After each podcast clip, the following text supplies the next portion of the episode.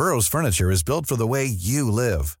From ensuring easy assembly and disassembly to honoring highly requested new colors for their award-winning seating, they always have their customers in mind. Their modular seating is made out of durable materials to last and grow with you. And with Burrow, you always get fast, free shipping. Get up to 60% off during Burrow's Memorial Day sale at burrow.com slash ACAST. That's burrow.com slash ACAST. burrow.com slash ACAST. Hey, Dave. Yeah, Randy. Since we founded Bombus, we've always said our socks, underwear, and T-shirts are super soft. Any new ideas? Maybe sublimely soft. Or disgustingly cozy? Wait, what? I got it. Bombus. Absurdly comfortable essentials for yourself And for those facing homelessness. because one purchased equals one donated. Wow, did we just write an ad? Yes. Bombas. Big comfort for everyone. Go to bombas.com slash ACAST and use code ACAST for 20% off your first purchase. There's never been a faster or easier way to start your weight loss journey than with PlushCare. PlushCare accepts most insurance plans and gives you online access to board-certified physicians who can prescribe FDA-approved weight loss medications like Wigovi and Zepbound for those who qualify. Take charge of your health and speak with a board-certified physician about a weight loss plan that's right for you. Get started today at plushcare.com slash weight loss. That's plushcare.com slash weight loss. plushcare.com slash weight loss.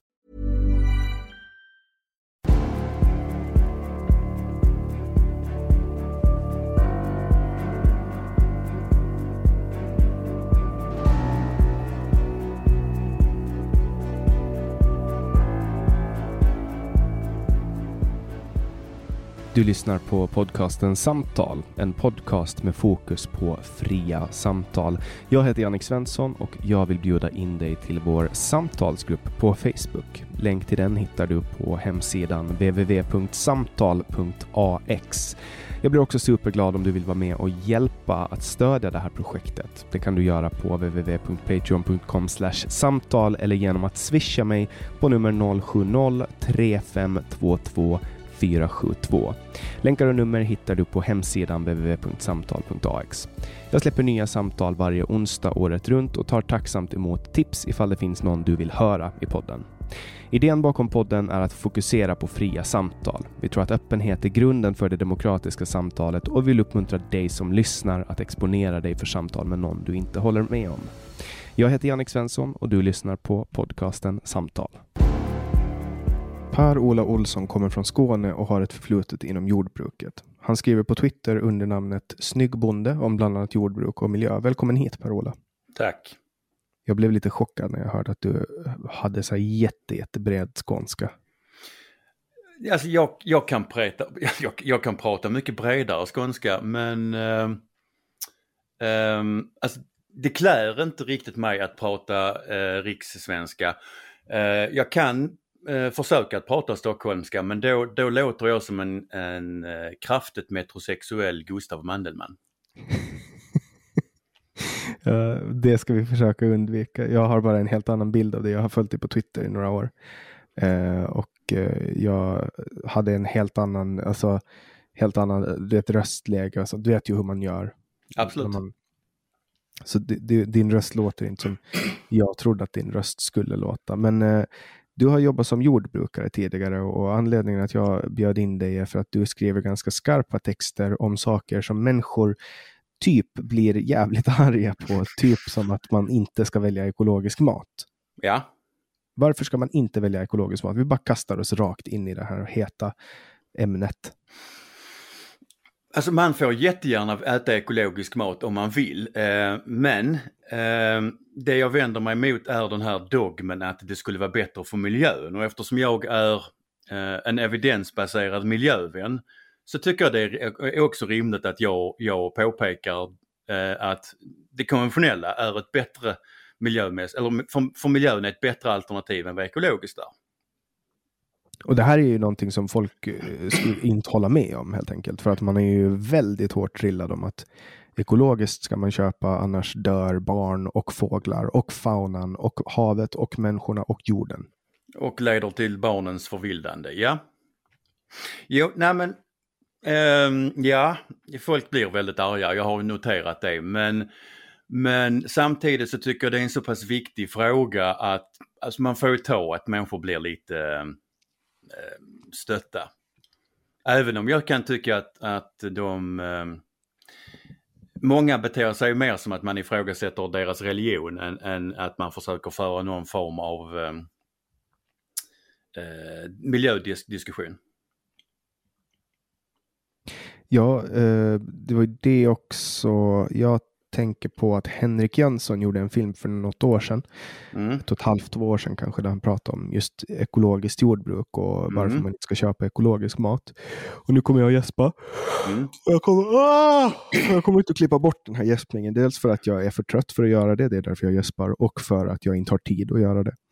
Eh, nej, nej, det är lugnt. Jag kanske, alltså vem vet, när vi, jag kanske börjar gäspa innan vi är färdiga också, så det är lugnt. Ja. Nej, jag, jag har fått kritik för att jag gäspar i poddar förut, men, men nu, nu spelar vi in det här, alltså någon timme, det här släpps ju om någon timme liksom, så att ni får leva med mina gäspningar. Men åter till ämnet. Henrik ja, men jag, tycker det, jag, jag, tycker det är ganska rimligt att, att folk får leva med dina gäspningar och min skånska. Ja, ja men det, det jämnar ut det. Mm, precis. Nu, kommer, nu tänker jag på gäspningar, så nu kommer det en till här. Vänta lite. Då. Jag hoppas folk uh, tycker att jag har bra gäspningar, för de får fan dras med dem nu. Absolut. Okej. Henrik Jönsson släppte en film om ekologisk mat där han sa yes. att det inte alls var bra. Ja. Och han fick typ alla ekobönder i hela Sverige emot sig. Folk ville typ eh, de, de ville hänga upp hans huvud på så här påkar. Mm. Eh, kommer du ihåg den här debatten som följde? Oh ja, oh ja.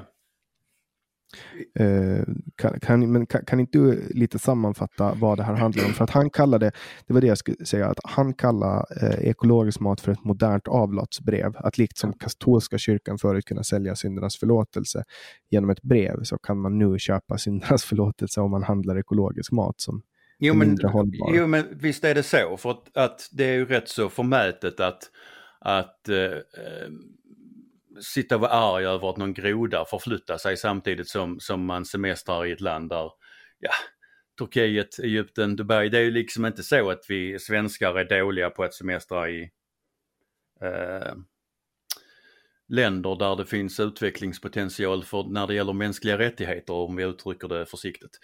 Um, nej, ja, jag kommer ihåg den diskussionen och, och um, min ansats när det gäller ekologiskt är som sagt att det är, det är sämre för miljön. För att vi har en, en eh, eh eller rättare sagt, vilken aspekt vill du börja med? För jag kan prata om det här hela kvällen och sen kommer du verkligen börja gäspa. jag tycker det här är väldigt intressant. Eh, jag har en, en, en god vän, Jonas Rosenberg, eh, Hadnes Jonas. Han, hans familj driver ett ekologiskt jordbruk mm. där de, de har Highland Cattle Core Mm. Eh, anledningen att det är ekologiskt är för att de, alltså de matar den med de matar djuren med deras eget gräs som de mm. har på, eh, alltså som de plockar, de tar eget hö och, och, så får de ligga på deras eget halm. Yep. Och det gör att de blir ekologiska. det, och yes. Därför är det ekologiskt. Liksom. Men i övrigt så, så eh, ja, alltså jag tycker att det är lite intressant för att de, just när det kommer till köttdjur så det finns ju inte så mycket man behöver, men alltså om man odlar någonting, eh, mm. då är det självklart ur mitt perspektiv att man ska använda eh, det som är bra för skörden, alltså det som mm. ger mest skörd. Mm. Därför att desto mera mat du får ut från en odlingsyta, desto mm. bättre är det ju självklart på alla sätt för dig. Du får bättre avkastning, du utnyttjar, alltså allting maximeras ju. Jag har förstått att det är inte riktigt är samma med ekologiskt.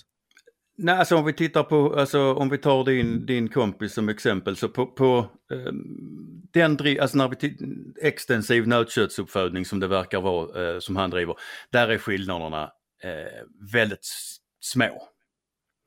Där, där är ehm, Eh, men om vi tittar på um, om vi tittar på systemen som helhet så är det ju rätt så stora skillnader och, och um, um, man uh, nu tappar jag bort mig fullständigt här. ja, alltså, det, det, jag tänker att, att alltså, um, folk köper ekologiskt för att de ja. tror att det är bättre. Man har blivit lärd att det ska vara bättre. Ja. Ja, ja, enda men det- relationen jag har till ekologiskt jordbruk, det är, Mm. det är Jonas familjsgård. Men, Mm. men för dem så är inte den ekolog, alltså det ekologiska är inte ett självändamål, utan de har blivit ekologiska just för att de bara tar sin egen mat. Liksom. Ja, ja, alltså i deras fall så är det ju, eftersom skillnaderna är så små, så är det ju enkelt för dem att bli ekologiska och få eh, extra stödpengar och mer betalt för köttet. Och, det får man, och det är ju plundrade pengar som kommer från, alltså som staterna tar och skickar till EU och sen skickar EU tillbaks dem. Korrekt.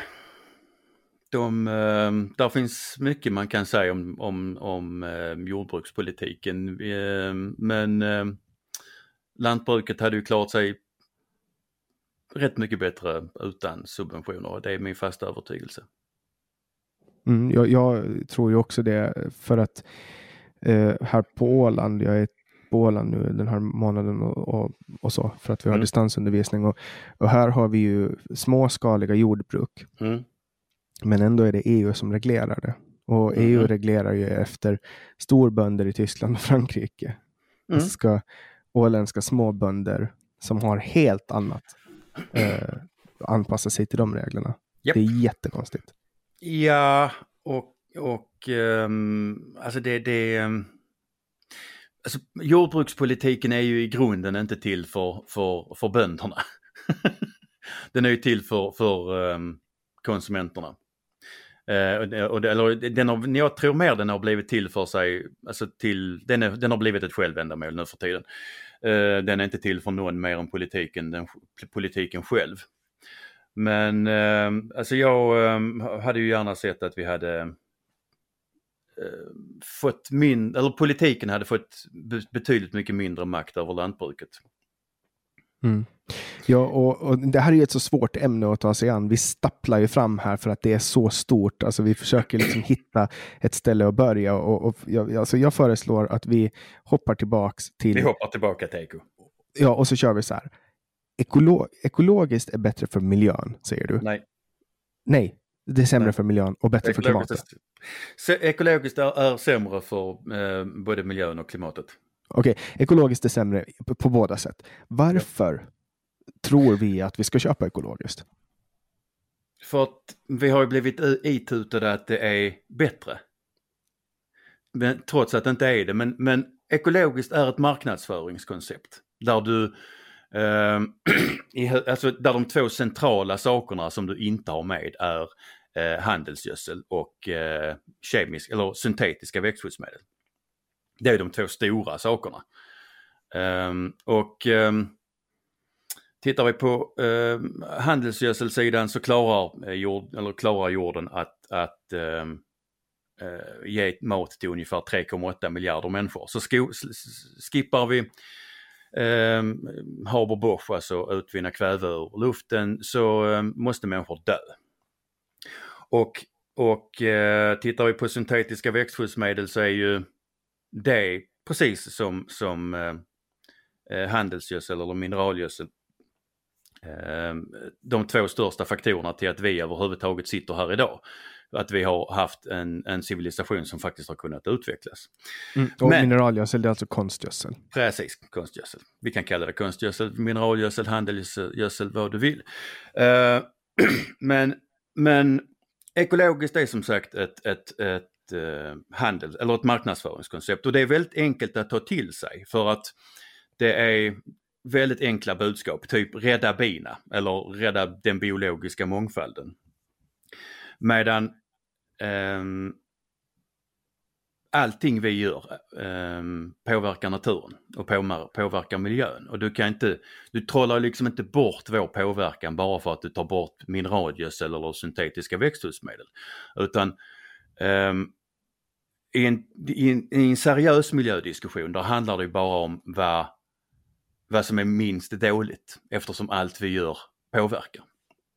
Och, Mm och eh, eftersom vi ekologiskt eh, är väldigt mycket svartvita lösningar som är gjorda för att ehm, som sagt eh, locka konsumenter. En, en, vi kan väl kalla det för en urban medelklass. Och eh, grundar sig på någon form av eh, naturromantik. Så ehm, eh, blir det väldigt, eller är det väldigt svårt att, att, att ta den här diskussionen att, som till slut kommer landa i att mitt allt, eller att ha sagt det här alternativet är lite, det är inte lika dåligt som det andra alternativet. Och det är ett väldigt svårt eh, sätt att marknadsföra produkter genom att förklara att det här, det är inte lika dåligt som det andra alternativet. Trots att det är där vi är egentligen, att det vi gör påverkar och därför behöver vi som sagt sträva efter att en sträva efter en diskussion där vi eh, eh, efter, eller sträva, där får vi klippa. Så att vi helt enkelt strävar efter en diskussion eh, som ska landa i hur vi minimerar vår påverkan för att vi kan aldrig någonsin ta bort vår påverkan helt och hållet. Och det gör vi genom att optimera våra skördar. Exakt, optimera skördarna, optimera markanvändningen. Och att gå till ekologiskt, om jag tolkar det rätt, det är att ta ett steg tillbaka oh ja. från utvecklingen. Mm. Det är ungefär som att vi utvecklar kärnkraft och sen tar vi ett steg tillbaka. Exakt. det, är, Exakt. det är vänster, vänsterpolitik helt enkelt. Ja, gud ja. Um, visst är det så. Nej men, men um, Eh, om vi tittar på alla andra ämnen eller alla andra frågor vi diskuterar, vare sig det är mobiltelefoner eller medicin eller vad för någonting som helst, så har vi, eh, har, ligger det i vår natur att vi bejakar utveckling och vi bejakar effektivitet. Men när det kommer till maten så ska, så ska det helt plötsligt vara naturligt. Och det ska produceras med, alltså vad som egentligen är sämre former eftersom det, det är liksom nytt är dåligt och effektivt är dåligt. Det är typ som att man plockar bort plast. Eh, ett ämne som vi kan utvinna i princip 100% av energin av, eller inte 100% men väldigt, väldigt, väldigt mycket mm. eh, genom att bränna det. Mm. Eh, och det är typ ett, det är någonting som har räddat alltså så många människoliv Yep. Eh, och förbättra jorden och allt på så många olika sätt. Plast och nu yep. ska vi liksom helt plötsligt fasa ut det. Japp. Ja, alltså, här, alltså plast, plast på världen, nu, nu kommer vi in på ett stickspår igen men det kommer vi nog göra fler gånger. Men, men alltså om vi tittar på plasten idag så har ju, alltså där handlar det inte längre om miljön utan där eh, är det sånt tryck på att man ska ha återvunnen plast att man idag eh, eh, återvinner, återvinner plasten trots att det, det går åt mer energi för att återvinna den än vad det hade gjort att göra ny plast. Mm. Bara för, alltså så att man, man ökar helt enkelt miljöbelastningen bara för att det ska kännas bra i magen. Ja, det är moderna avlat tror jag som Henrik Jönsson kallar det. Korrekt. Det är så jävla det, konstigt. Alltså, tänk alltså, att folk inte märker, att folk inte ser det här. Men alltså dels är det ju som sagt det är komplexa frågor. Dels så vill man egentligen känna det. Ja, ja man, köper, man köper bort sin ångest genom att känna smaken av en trägaffel på Exakt. tungan. Ja. Eller papper, smaken från ett papperssugrör på McDonalds. Exakt, gärna då en ekologisk, e ek, drick ekologisk mjölk ur, uh, ur ett papperssugrör och sen är du hemma liksom. Ja. Ja, nej, alltså det, det, känns bara, det känns bara så konstigt att folk ser det här. Men möter du på, finns det folk som säger att det du står för inte alls är sant? Oh ja, gud ja. Ganska många faktiskt. men, men som sagt, eh, återigen, det, jag tycker det är som sagt det är en viktig fråga för att jag, jag är rädd om miljön. Alltså jag är rädd, alltså på riktigt. Uh, och då, då tycker jag att, menar, dels att jag ska vara så pass ärlig med, alltså vad ska jag säga, när jag kommer från lantbruket, att jag, jag är så pass ärlig att jag säger att, att lantbruk utnyttjar miljön, för det gör det. Um, det är liksom, lantbruk är vårt sätt att tvinga naturen att ge oss det vi vill ha, alltså mat, istället för att försöka ha ihjäl oss. Um, samtidigt så tycker jag även att, att det är rimligt att man uh, också förklarar den, den diskussionen att vi som, vad ska vi säga, som, som kollektiv eller som mänsklighet behöver sträva efter lösningar där vi håller nere vår, vår påverkan och då som sagt då eh, ska vi nog inte eh, käka ekologiskt. Vi kanske ska som sagt titta på det här med plasten så att vi väljer lösningar som känns rätt. Eller rättare sagt som är rätt. De kommer förmodligen kännas lite fel för att det känns, det känns ju bättre att välja ekologiskt och välja, välja återvunnen plast. Ja, för att vi har blivit lärda det. Exakt så, men eh, de är ju inte rätt. De är ju, de är ju, det ökar ju miljöbelastningen. Ungefär som när läkare sa att man ska röka cigaretter. Ja. Good for you liksom. Det tog ju ganska länge att få bort det. ja.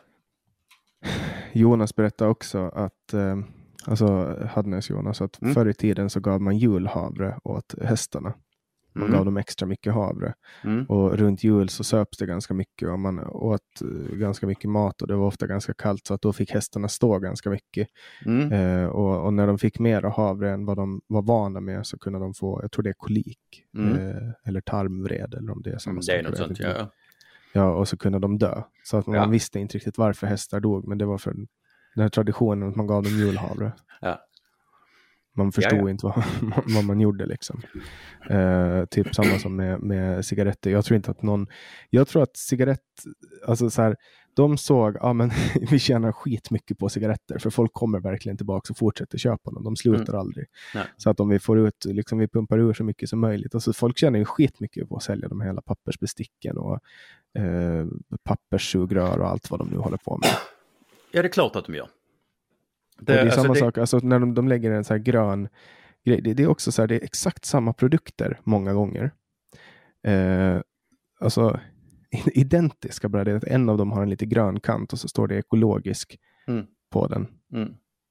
Och sen är det också en, en sak som du har tagit upp. Mm. Det är i en debattartikel, jag tror det, det, som har swishat förbi i Twitterflödet, är, är det här att eh, ingen skulle någonsin acceptera att man satt konventionell odlad produkt i en ekologisk förpackning. Men man, man ska bara acceptera att folk säljer ekologiskt i en konventionell förpackning. Ja, vi har ju, alltså ekomarknaden den minskar ju, den viker. Eh, så att eh, främst på mjölken, där går ju en 30 eller mellan 30 och 40 procent av den ekologiska mjölken säljs som eh, konventionell idag. Och eh, ja, det är precis, ingen hade ju accepterat att, att man hällde konventionell mjölk i ekologiska förpackningar medan vi som har lite mm, funderingar kring ekomjölken bara förväntas acceptera. Mm. Det finns ju något tankeexperiment, jag vet, inte var, jag vet inte var jag har plockat upp det här men men vi kan göra det eh, för att eh, eller visa för, för lyssnarna. Du har säkert hört det, men jag ställer dig frågan och nu, nu utgår vi ifrån att du är katolsk, att det här är liksom inom katolska världen. Då så, så frågar jag dig så här, eh, får man röka när man ber? Om man får röka medan man ber? ber? Ja. Ja, klart man får. Nej, men det, du ska svara nej. För okay, du är, en, nej, du är katolik, du är okay. katolik, men vi börjar om på nytt. Okay. och du ska tilltala mig fader och jag ska... ja, får man röka när man ber? Nej. Får man be när man röker? Och det är liksom tankeexperimentet. Jag förstår, jag förstår. Och det, det är lite samma där med, med ekologiskt. Alltså, mm. Eh, får du paketera om ekologiskt och sälja det under konventionellt? Ja. Mm. Får du packa om konventionellt och sälja det under ekologiskt? Nej. Ja, ja, nej men det, alltså det, det, där, det, det bygger ju på någon form av, av uppfattning att ekologiskt är bättre och att ingen kan tycka, om, kan, ingen kan tycka illa om ekologiskt. Mm. Nej, jag, mm. jag brukar ifrågasätta det. Jag, jag går ju på en skola i Stockholm och då är jag, vi har en bit i butiken och då brukar vi åka och handla och jag har bil och så kommer det ofta med människor och då brukar jag fråga när människor väljer någonting ekologiskt. Alltså mm. det står två produkter. De är, det är mycket, lika mycket, men det kan skilja så 30% på priset på det ekologiska, ja, 30 ja. dyrare. Och då brukar jag fråga så här, på skoj, så här, varför väljer du ekologiskt? Och så här, men för att det är bättre för klimatet. Ja. Och då brukar jag säga så här, är det det? Jo, säger de. Okej, okay, vad, vad, vad baserar du det på? De bara, nej men alltså, ja, det är så bara, folk vet det, alla vet det. Mm. Och jag bara, men är det det? kan du liksom, kan du eh, så här, referera till någon studie som visar att det är bättre. Ja. Eh, nej, men det känns bättre. Så här, det, och det, det är så många gånger som jag har fått den där att det känns bättre. För att de har hört det, de har bara svalt. Man har bara svalt det. Jag trodde också det på riktigt att ekologiskt var jättebra. Jag, jag kunde så här, eh, gå till, så här, när jag bodde på Södermalm kunde jag gå till Paradiset och köpa så här, jättedyr frukt och sånt. Alltså du vet, helt Ja. i onödan. Ja, ja, jo men som sagt. Det får man jättegärna göra. Det, det är väl, alltså man ska köpa saker, saker som känns bra. Men ehm, som sagt samtidigt så behöver vi ha en, en, en diskussion om miljön som faktiskt gör miljön gott. Det är ju lyxkonsumtion. Ja, klart att det är. Det, tänk, tänk på hur många fattiga hushåll det finns som tror att de måste köpa ekologiskt. Ja. Visst är det så. Och det, det, ehm, vi kan ju titta, alltså det handlar inte bara om, om fattiga här utan vi kan även titta på ehm, Åh, nu har jag glömt vilket afrikanskt land det är som är en stor producent av, av eh, pyretrin, alltså ett eh, ekologiskt godkänt eh, insektsmedel.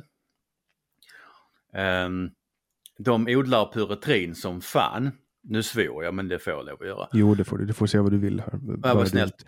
Bara du inte bryter mot uh, HMF-lagen.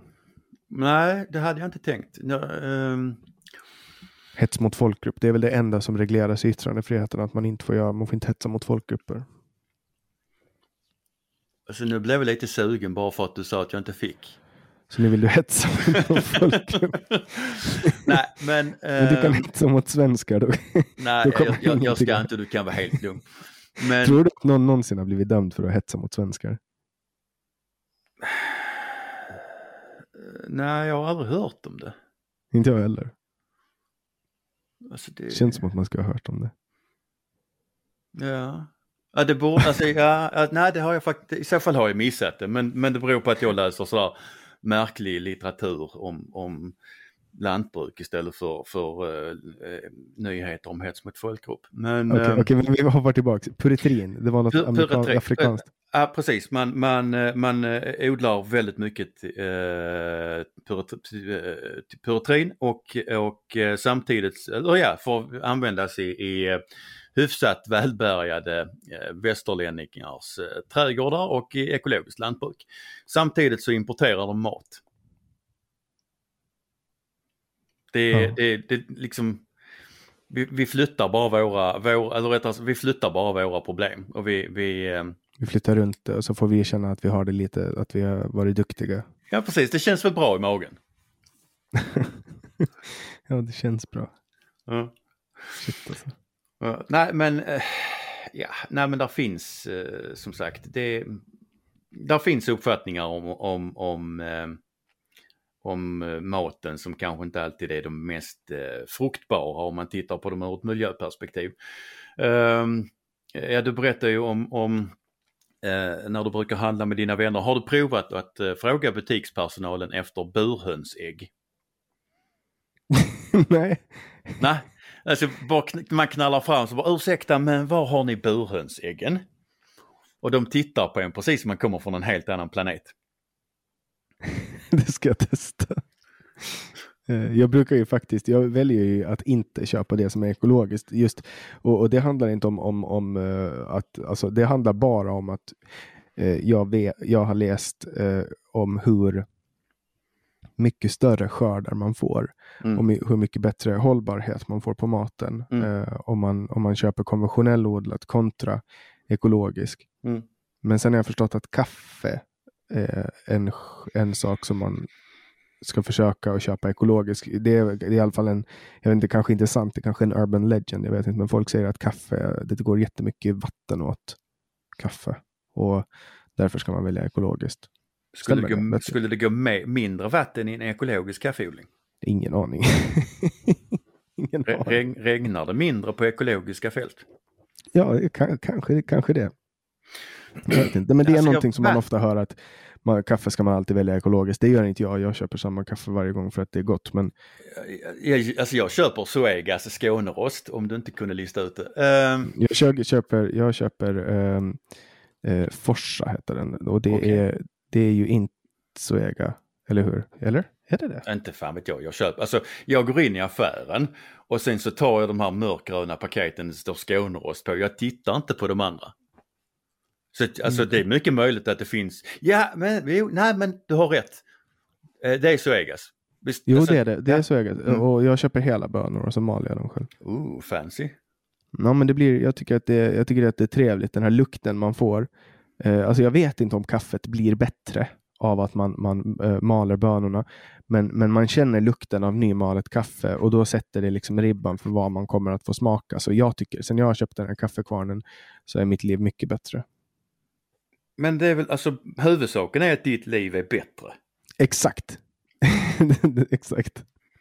Det behöver liksom inte vara en, en eh, bevisad effekt att, eh, att kaffearomerna släpps, du vet någonting sånt, utan huvudsaken är att jag trivs. Ja, ja.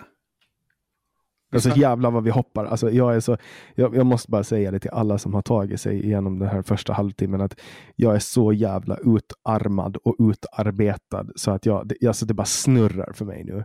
Men the show must go on. Jag kommer inte att, att låta er gå utan ett avsnitt en vecka.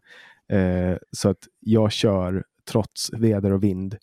Eh, det enda som kan stoppa mig från att spela in är att jag är medvetslös och just nu är inte jag i skick för att spela in och det är därför som vi hoppar ganska mycket fram och tillbaka. Det är mycket mitt fel, ni får skylla på mig. Alltså, vi får... kan, vi, jag har absolut inga problem med att hoppa men jag tycker att, att um, det är lite märkligt. Okej, det, ska, det ska absolut medges att, att uh, man i kaffeodlingen innan har kört en del lite nasty växtskyddsmedel men men eh, där är väldigt lite av det som har följt med kaffebönorna och eh, alltså varför köpa ekologiskt kaffe när koffein är giftigt? Ja, ja varför köpa ekologiska cigaretter? Ja. cigaretter? Tänk om de skulle börja med ekologiska cigaretter, det får de säkert inte ens göra enligt lagen. Ja, ingen aning. Har, eh, alltså det får de väl säkert. Alltså, men, men som sagt, alltså kaffe är giftigt ju. Det är, gift, det är å andra sidan det är giftet vi vill åt men, men, men alltså koffein är ju, koffein är ju ett, alltså ett växtskyddsmedel som växten själv tillverkar för att skydda sig. Men, men det finns väl också studier som visar att koffein också är bra? Finns det Oj, Jo visst fan finns det det. Visst jo jo. Alltså om vi, om vi tittar på många av de studier där vi tittar, eller eh, där man hittar Eh, nackdelar med kaffe, alltså kaffe ökar risken för fetma, eh, missfall, diabetes, eh, beroendeproblematik och så vidare. Så, så eh, alltså de, de, de, eh, de, de negativa effekter man, man ser på kaffe, det är ju sällan du hittar dem hos kaffedrickare. ja, ja, ja, det har jag inte tänkt på. Men, ja, men alltså, alla, alla dricker kaffe? Nej, alltså, nej, nej, alla dricker inte kaffe, men... men eh, många? Många dricker kaffe. Mer än 50 procent av alla vuxna, eller? Eh, alltså jag skulle vilja säga 100 procent av alla vuxna, för att du inte är vuxen om du inte dricker kaffe.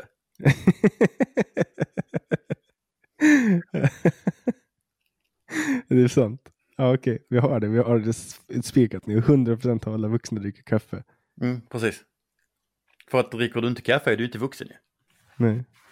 Nej men om, man, om man silar det genom en sockerbit från ett fat. Det, det, ja, ja, alltså som sagt, bara du dricker kaffe då är, då, då är du ordentlig liksom. Varför gör gamla människor så? Silar, eh, de häller upp kaffet på ett fat och sen silar de det genom en sockerbit. Jag vet inte. Um, refererar du, alltså, refererar du mig till mig? Alltså rättare sagt, varför tar du för givet att jag skulle veta det? Nej men att du har väl säkert haft någon mormor, farmor som har gjort det. Nej, de dricker, alltså eh, mina gamla släktingar de drack eh, kaffe eh, normalt. Liksom. Okej, men det kanske är i Finland man gjorde det. Jag vet inte, kanske för att vi hade så bark, gjorde kaffe på bark eller någonting under kriget. Så att enda sättet att få det att gå ner var att filtrera det genom en sockerbit. Ingen aning, men jag har sett här på Åland där jag växte upp, då, där, här, här filtrerar gamla människor i hög grad sitt kaffe genom en sockerbit från ett, kaffe, från ett fat. Men vad trevligt. Men har du, har du aldrig hört talas om det? Jo, jo, jo, absolut, jag har sett det. Jo, jo, jag har både hört talas om det och jag har sett det, men eh, eh, de flesta gamlingar här, de, de dricker, eller som jag har druckit kaffe med, de har ju druckit eh, eh på det lite mer konventionella sättet. Mm. Nu hoppar vi till det här också. Alltså jag hoppas verkligen att folk kommer att ta sig igenom det här. Det här kommer att bli en hur bra podd som helst. Vi, hinner, alltså vi, täck, vi täcker ju verkligen allt. Ja, det, det, ja, det gör vi. Mm. Eh, just det, men vi hoppar tillbaka. Du sa att det var nasty eh, bekämpningsmedel i kaffe man använde förut, alltså i Mm. kaffeodling. Mm, därför, precis, så att alltså, om man tänker på eh, Eh, de stackars, de som arbetar med kaffe så har det ju funnits en, en, en vad ska vi säga, en poäng med ekologiskt. Eh, men ehm, eh, vad ska jag säga, för sin egen skull, om man tänker ur resthaltssynpunkt så, så finns det ingen skull. Finns det ingen, finns det ingen anledning. Mm. Eh, och det vi pratade om innan kaffet också, det var eh, produkter man ska köpa som är ekologiska. Jag vet inte, jag vet inte är, det, är det bara en myt att man ska köpa ekologiskt kaffe? Alltså jag skulle nog vilja hävda att det är en myt, ja. Jag ser inte vitsen med det. Men du backar upp allt, alltså jag utgår ifrån att du backar upp allting du säger med, med studier och data. Ja, alltså annars vore det väl förmätet av mig att sitta och prata om jag inte visste liksom. Ja. Men äh, alltså, å andra sidan, det hade, ju, alltså, det hade ju varit jättekul att verkligen gå ut och för, alltså, förklara för alltså verkligen, verkligen slakta heliga kor och sen inte ha någon som helst aning. Ja, men vadå, det finns ju folk som gör det. Ja, men jag är inte folk. På Twitter så har du en tröja eh, där det står glyfosat orsakar inte cancer. Ja, Finns det folk som påstår att det gör det? oh ja. Gud ja, det finns jättemånga som är helt övertygade om det. Kan du berätta Eh, om det då? Mm, det kan jag absolut göra. Glyfosat, eh, som, vi, ska vi börja med glyfosat, det är ett, ett eh, totalbekämpningsmedel. Det, har, det, det, dödar alla växter eh, som har, glyfo, eh, som har eh, klorofyll i sig. Eh, det är eh, väldigt lite giftet och det är dessutom eh, en väldigt viktig komponent i lantbruket för att det finns bara två sätt att bekämpa ogräs antingen mekaniskt, alltså röra runt i jorden vilket eh, stör jorden, det stör mikrolivet i jorden och eh, det ger eh, eh ökade utsläpp av växthusgaser. Eller kemisk bekämpning, alltså till exempel glyfosat. Ehm, eh, det, sen bestämde eh, Eh, det finns ett ganska, eller en, en, en panel som kallas e, EARC eh, som är ganska löst kopplat till WHO som bestämde sig för att eh, klassa glufosat som troligen cancerogent. Grundat på lite märkliga studier. Ehm, och sen ehm, följde en, vad ska vi kalla det för, svallvåg av eh, stämningar mot eh, eh, Monsanto främst som utvecklade glyfosat och som hade patent på det fram till början på eller 99. Ehm, för att de stämde helt enkelt Monsanto eftersom de menade att de hade fått cancer av glyfosat. Ehm,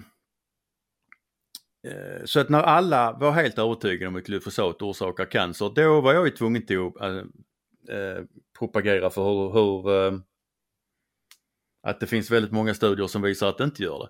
Och att det finns inga belägg för att, eller det finns inga, inga vedertagna belägg för att glyfosat i, i, i så som vi hanterar det skulle, skulle eh, ge cancer. Tvärtom så om vi tittar på de studier som finns, för man är väldigt duktig på att undersöka hälsoläget hos lantbrukare, så har vi ju en, har vi en lägre cancerfrekvens hos, eh, hos bönder som hanterar glufosat än, eh, än, än befolkningen i snitt. Um, nej, så att jag, jag har faktiskt en sån tröja där det står glyfosat orsakar inte cancer. Och ja, det finns väldigt, väldigt många som har idiotförklarat mig för, för det. Men som sagt, det är, det är väldigt märkliga studier som ligger till grund. Um, jag såg nu senast eh, hittade man en, eller presenterade man en studie som, som påstods, att, eh, påstods visa att glyfosat eh, gav för, eh, skador i eh, mag-tarmfloran hos råttor.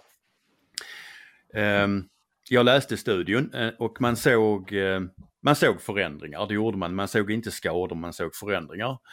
Eh, eh, eh, och ehm, vad som vad jag tyckte var mest intressant det var doserna. För att om vi i lågdosalternativet så eh, hade jag för att komma upp i, i de här doserna som man gav råttorna behövt dricka 500 liter vatten som låg, var precis på gränsen för tjänligt. Eh, eh, och i högdosalternativet så hade jag behövt dricka 175 000 liter eh, vatten om dagen. Som Men låg- man kan ju koncentrera det. Ja men alltså om det hade varit på, eh, absolut, om, men om det hade varit på gränsen för tjänligt för, alltså jag, jag eh, vatten som, eller rättare sagt, har du för höga koncentrationer så får du inte, så får du inte använda det som dricksvatten. Okej, ja, ja, okej. Eh, ja, okej, jag förstår. Mm. Men det kan man väl, en vanlig människa kan väl dricka 175 000 liter om dagen. Ganska lätt. Alltså efter 6 liter så blir det ju jävligt styvt. Ja, det är väl bara att man, man alltid har med sig en vattenflaska så det var ganska lätt att få i sig 175 000 liter. Ja, ja. Alltså, du, du, alltså, alltså vatten har ju ett LD50 på 6, alltså menar en, normal människa dör av ungefär 6 liter vatten. Ja, men har man en sån här flaska som man kan köpa med giftfri plast som har en karbinhake så att man kan sätta den i, du vet, i bältet. Hur vet du att plasten är giftfri? Det står så på förpackningen. Okej, men den är, alltså, alltså, den är gjord av olja och den är alltså satan. ja, men det står att den är giftfri. Den är så här eh, dubbelt dyrare än vanlig plastflaska. Men den är giftfri för det står att den är giftfri. Okej. Och då köper folk den. Jag tycker det är jätteroligt med giftfri plast. På de, på de bi- lite billigare flaskorna står det giftig plast. jag vet inte. Men det är det, den, det är det den föreslår. Att om du köper den billigare flaskan då köper du giftig plast medan den andra inte är giftig. Men det förutsätter också att det inte, alltså det, det, alltså, det inte finns några som helst regler för hur, hur, hur plast som kommer i kontakt med livsmedel får se ut liksom. Men tydligen inte. Men jag såg på en, en, eh, butik eh, så hade de fyllt en, eller inte butik, en, en eh, restaurang så hade de fyllt en sån här vet, helt vanlig Ikea plastlåda som man ska ha saker i. Mm. Eh, hade de fyllt med rödlök. Det reagerar jag på för att det är så här, undrar om den är så här godkänd för livsmedel.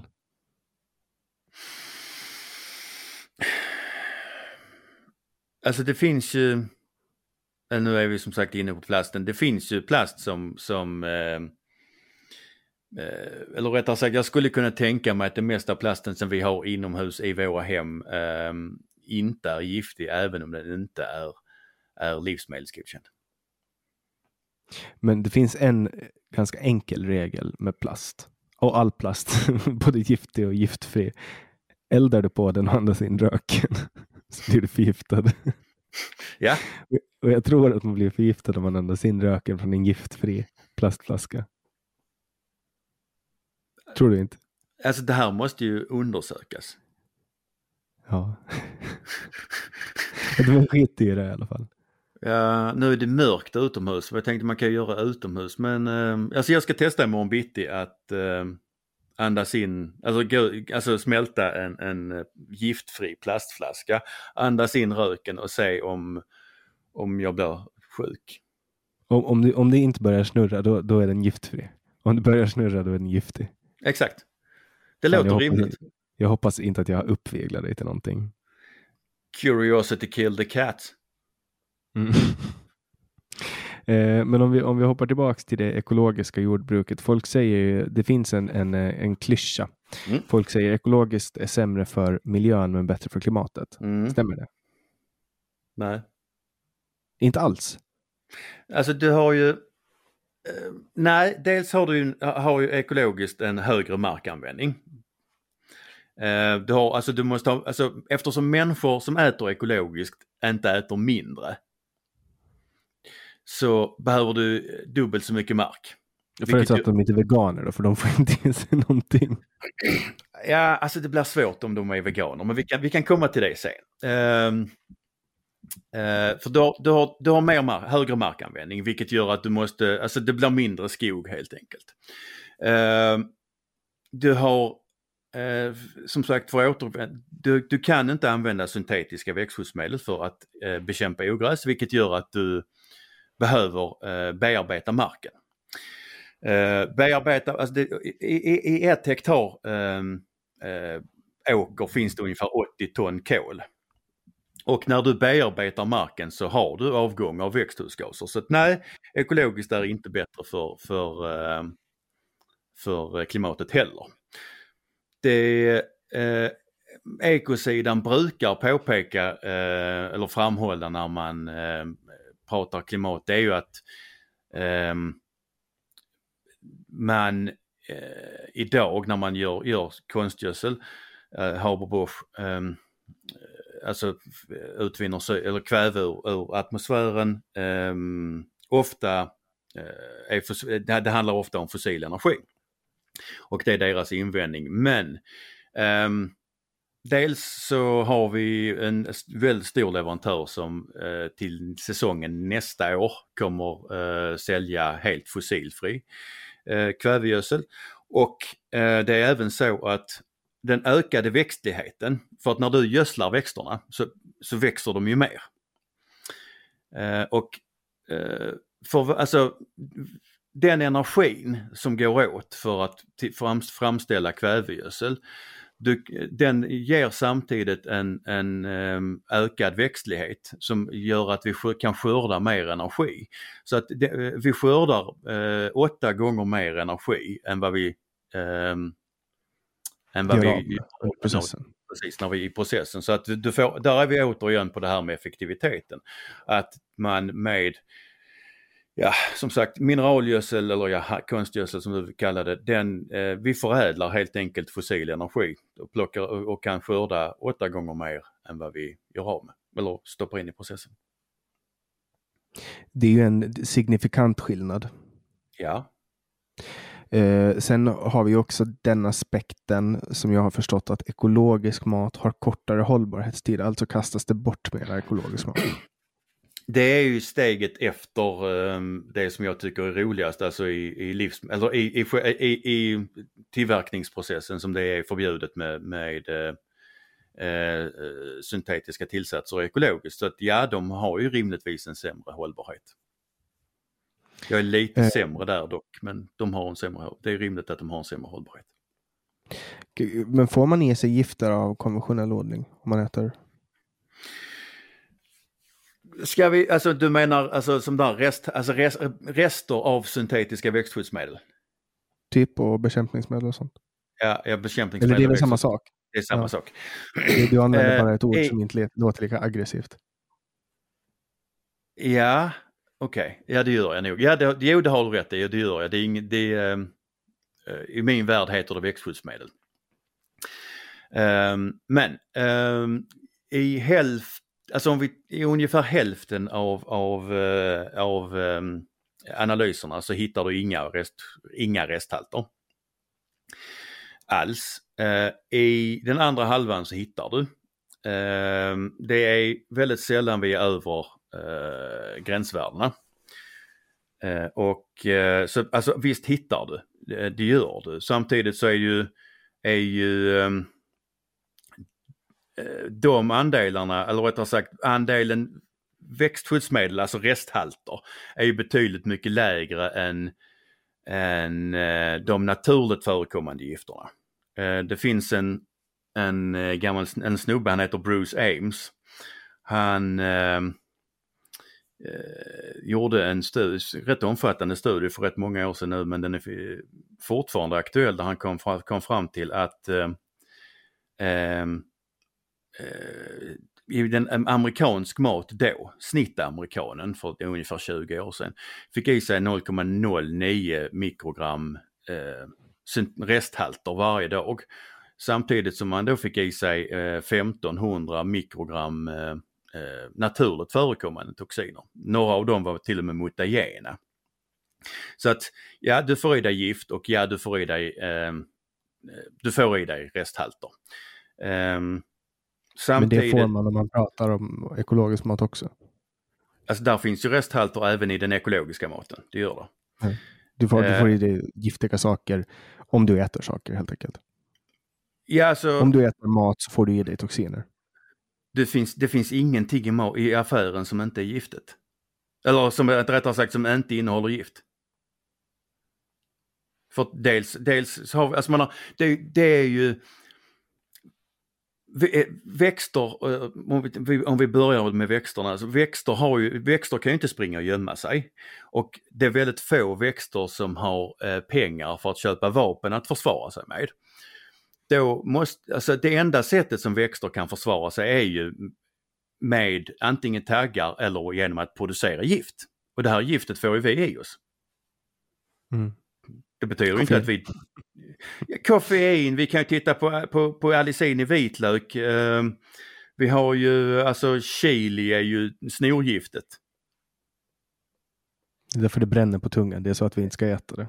Exakt, det är för att vi inte ska äta det. Menar, tänk, tänk liksom besvikelsen i att vara en chiliplanta och producera eh, alltså producera gift bara för att du inte ska, alltså något, inga djur ska äta dina plantor eller dina bär. Eller frukter, frukter heter det. Du ser, jag börjar också bli trött. Och sen kommer det någon, alltså två, alltså apor som går på bakbenen och äter, liksom lik förbannat. Och så börjar de odla så här, den, och tänk också vara den starkaste chilin i hela världen. Mm. Och, och hur, hur folk liksom kommer att äta dig hela tiden. Mm. Men då, är det ju, då finns det ju två växter som sticker ut jättemycket i hur, hur de har överlevt. Och den ena är ju vete.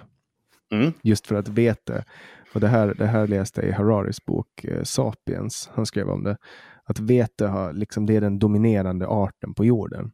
Mm. Det är den som den har fått människan att eh, gå ner på knä och förstöra sina ryggar eh, för att, att odla den vidare. Och den täcker, det finns ingen växt som täcker så stor yta som, som, som vete. Nej. Och den andra som har en, en jättesmart approach, det är cannabis som knyter sig till människan genom eh, cannabinoidreceptorer som gör att människan tar med sig cannabis och odlar den överallt. Eh, och det är ju för övrigt också en växt som, som är, alltså kan, eh, den kan till exempel befrukta sig själv Mm. Eh, och den kan växa överallt i princip. Den behöver liksom inte gynnsamma förhållanden för att växa utan den bara kastar ut eh, någon fågel skiter ut ett frö var som helst och så kan den växa. Så mm. de två är, är två, väx två, växter som verkligen har liksom, eh, gått långt i evolutionen. Mm. För, att, för att få oss människor att ta den vidare. Ja, ja, alltså människan har ju, alltså vete har vi ju varit rätt duktiga på att på att eh, domesticera. Um, cannabisplantor är lite sämre på, det ska medges. Men de kan ju överleva. Du kan ju använda, eh, du kan ju använda hampa eh, oh ja. till att, till att uh, bekämpa ogräs. För att ja, den, slukar, den, den slukar allt. Alltså när jag pratar om cannabis så pratar jag om själva plantan och cannabisativa som kan både vara mm. den narkotiska mm. mm. plantan men också då fiberhampa som man ja. brukar prata om eller vad man kallar det. Uh, den kan ju växa i var som helst. Mm. Ja, ja. Visst är det så. Nej, Det är därför engelska, eh, på engelska så är ju cannabis weed, uh, det vill säga ordet för ogräs. Mm. Just för att det är ogräs. Mm. Ja men då, då, då har vi alltså två plantor som har följt mänskligheten genom tiderna och det är alltså vete och cannabis. Mm. Ja, det är två plantor, men sen finns det ju hur många som helst. Men ur mitt perspektiv så sticker de här ut lite extra mycket. Ja, ja. De andra plantorna är ju ganska rimliga. Alltså vete med tanke på att det, det finns överallt. Precis mm. med satan överallt. Alltså, ja. Jo, det finns mycket vete, men, men uh, vi kan ju inte odla vete riktigt överallt. Men, nej, men alltså, alltså, det finns ju ingen planta som täcker så stor del av jorden som, nej, nej. som vete. Nej, det är inte slumpen. Det är ju för att som sagt det är en bra, det är en, det är en bra gröda. Det ger mycket energi. Ja. Jag tänkte, jag tänkte på den med potatis. Alltså det är ju bara, alltså det är, det är en växt som är, alltså blad som är så jävla bra på att suga i näring. Mm. Och bara pumpa ner det i botten och yep. bara göra stora jävla fucking kolhydratsklumpar. Yep. Det är jävligt häftigt. Mm man tänker, jag, jag i alla fall som, som ung person, eller jag vet inte om jag är ung längre, jag är 27 nu. Um, men det, jag känner mig inte superung. Men, men, men du vet, jag har ju växt upp i någon så här dataspelsgeneration eh, och där man inte har varit jättemycket ute i naturen. Mm. Eh, och, och varit supernära. Du vet, kor har man sett på bild och så. Mm, mm. Eh, men men när, jag, när jag tänker på de här sakerna så blir det bara det bara går upp för mig mer och mer hur jävla häftigt det är. Men som till exempel häromdagen när jag hörde om priset på, på havre. Mm. Alltså, det är ju, helt, det är ju, det är ju i princip gratis. Det är, ja, ja. Det täcker, det, alltså havre är ju, havre täcker ju ibland inte ens eh, alltså produktionskostnaden. En krona kilot eller en, en och en halv krona kilot kostar det. Uh, får, alltså på Åland, får ni så mycket som en krona? Jävlar. Ja, fem, 15 cent. Det var som fan.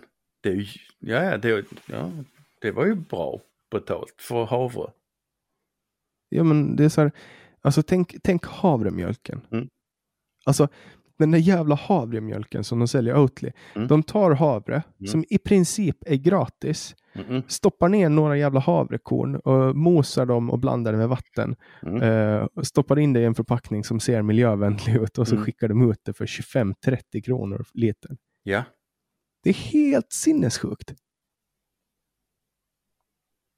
Det är helt Ja. sjukt. men det finns ju en marknad. Men ja, det, Jo, jo, men att folk köper det. ja, ja, alltså det, ja, ja, jo. Ja, ja, nej som sagt, där finns en viss eh, diskrepans mellan eh, inköpspris och vad de säljer det för, ja. Ja, det är ju en, en hög marginal. Det, det är det man, det man borde, borde bli kanske. Börja sälja havremjölk. Ja, som du, alltså, Ekologisk havremjölk. ja, den ekologiska havremjölken får du ju inte berika med vitamin. Varför inte? Nej, för den, alltså ekologisk får du inte, får du inte tis, göra tillsatser, vilka tillsatser som helst. Men vadå, då måste man, det är bara att sälja, det är bara att trycka havre. Alltså det är som så jävla mandelmjölken. Jag räknade Ja. ut hur mycket mandel det var en gång. Det är tre och en halv mandlar i, i en mandelmjölk. Mm. Tänk dig, ska du, ska du någonsin gå och köpa tre och en halv mandel för, för eh, 25 kronor?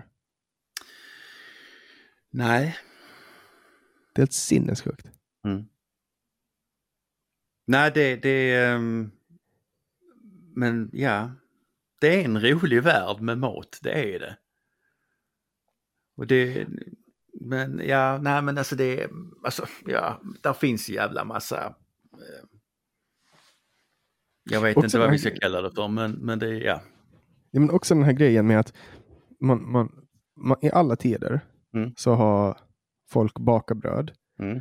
och så har de åkt till marknader Mm. och så har de bytt kanske bröd mot fisk eller bröd mot någon Mm. kniv. Alltså, Mm. eh, någon får mot så, så att man har Mm. liksom byteshandel och sen har man Mm. börjat sälja det. Och så här. Mm. Men nu så får du inte sälja bröd utan att ha tillstånd från en hälsomyndighet. Nej. För nu kan man bli sjuk Mm. av det. Nu är det farligt. Nu är det livsfarligt att äta bröd som någon har bakat. Du måste ha tillstånd. Ja men det finns jävligt mycket som är farligt idag som inte var farligt förr. Nej, det är så konstigt. Det, det är en underlig värld vi lever i. Jag menar, eh, jag menar, ja det är det, men eh, som sagt här är jävligt mycket som är farligt. Som alltså inte ansågs som riktigt farligt förr. Men ja, nej men det, det är jävligt märkligt. Uh, och som sagt maten är ju Maten är ju ett område där folk har väldigt mycket uppfattningar. Som uh, ibland är lite eh, märkliga. Vi har ju även den här diskussionen med kött nu för tiden. Ja, Livsmedelsverket eh, säger till och med att man ska äta mindre kött för klimatet och sånt. Ja, jo de gör det. Eller Ja, håller du med om det? nej. För att det är en alldeles för komplex, eller rättare sagt det är en alldeles för simpel mening liksom. Vi ska äta mindre kött för klimatets skull. Du kan inte paketera det på det viset. Det kan, alltså det kan mycket väl vara så att vi behöver käka mycket mindre av någon form av kött. Men du kan, inte, du kan inte säga att vi ska äta mindre kött för klimatets skull. Och om vi framförallt, om vi tittar, det är de, det är de som får klä skott för det här, eller, eller klä skott i miljö, eller i klimatdiskussionen är ju, det är ju idisslarna, korna. Ehm, och jag och har väl lite svårt för att se hur vi skulle kunna undvika massiv svält om vi slutade med, mjöl, slutade med mjölk, och, mjölk och nötkött. Mm. Det är ju väldigt viktiga proteinkällor. Ja, inte bara, alltså dels är de, alltså, dels är de viktiga proteinkällor och sen, sen alltså det vi, det vi ger korna, alltså 98, eller 97 procent av det, det korna äter på global basis är ju inte, det är inte ätbart för människor. Så att vi, för, alltså menar, vi förädlar biprodukter, gräs, löv och kvistar och jag vet, alltså spannmål som, som har kvalitet aspekter och inte går att äta av, av människor, det förädlar vi till en bra proteinkälla. Mm, genom, att, genom att nyttja djur. Precis, genom att stoppa det i djuren. Mm. För det, det, ehm, Men sen finns det också, då, då, är, då kommer ju andra invändningar att folk är så här, ja men köttindustrin är vidrig. Ja, alltså vi har absolut länder där um, det finns utrymme för avsevärd förbättring, ja. Och jag tycker, alltså djur, klart som fan att djur ska ha det bra när har vi tagit oss rätten att ha, alltså, ha djur och att ha ihjäl dem så ska vi givetvis se till att de, har det, de ska ha det bra under hela tiden och de ska dö på ett bra sätt. Uh, men... Uh, deras, själv, der, deras ändamål med livet är ju att uh, överleva. Och vi dödar ju inte alla kor och äter dem utan vi ser ju alltid till att det finns nya kor. Nya ja. friska kor. Ja. Oh ja. Så att ur ett moraliskt perspektiv så är det ju vi som de, de thrivar ju. Om man kollar på antalet kor som finns i världen så finns det ju jättemånga kor. Så evolutionärt så har ju de gått upp eh, och, och, och blivit väldigt lyckade i sin evolutionära resa. Ja. I och med att det finns så fruktansvärt många av dem. Ja. Även om, även om de dör till sist. Som All, alla ska dö. Även vi. Men, men där är ju, alltså min fasta övertygelse är att där är, där är ju ganska många som, eller där är väldigt många som hade dött i onödan om vi hade slutat med mjölk och nötkött. För det, om vi, alltså vi får någonstans i häradet 45 till 50 eh, eh, miljoner ton protein från mjölk och nötkött. Och det, det, det hittar man, alltså det, det, det är liksom ingenting man snyter fram. Nej, protein är väl det som det finns mest av, minst av. Ja. För fett finns det ju, det är lätt att få tag på fett. Mm. mm raps till exempel och, yep. och, och, sånt. Men protein det är någonting som nästan uteslutande kommer från, inte uteslutande men väldigt, väldigt stor grad. Plus att det blir jätteproblematiskt när man som veganer som ska äta protein. De måste ha tre olika proteinkällor mm. för att få fullvärdigt Mm. Ja, ja, som sagt det, det är ju Alltså som sagt det, det är ju helt okej. Okay. Alltså människor som sagt, människor, för min del får människor äta vad de vill. De får, de får äta kött, de får välja bort kött. Men, men på, på systemnivå ser jag inte att vi klarar oss utan kött. Det kommer bli eh, massiva svårigheter med att hålla liv i folk. Och vi, såvida vi inte kör på, ett, på, kör på spåret att vi ska avskoga ordentligt. Och, eh, för vi, jag menar, det proteinet som vi inte kan, kan få ifrån från mjölk och nötkött om vi eh, eh, slutar, med, slutar med kor. Det måste vi hämta någon annanstans ifrån om, människor, alltså om, om vi inte ska ha ihjäl människor. Och då är det ju som sagt, eh, då får vi ju börja, ja, vi får väl fälla mer regnskog helt enkelt. Och odla soja? Ja. Mm. Men soja säger folk att det är dåligt. Vad är alternativet? Ja.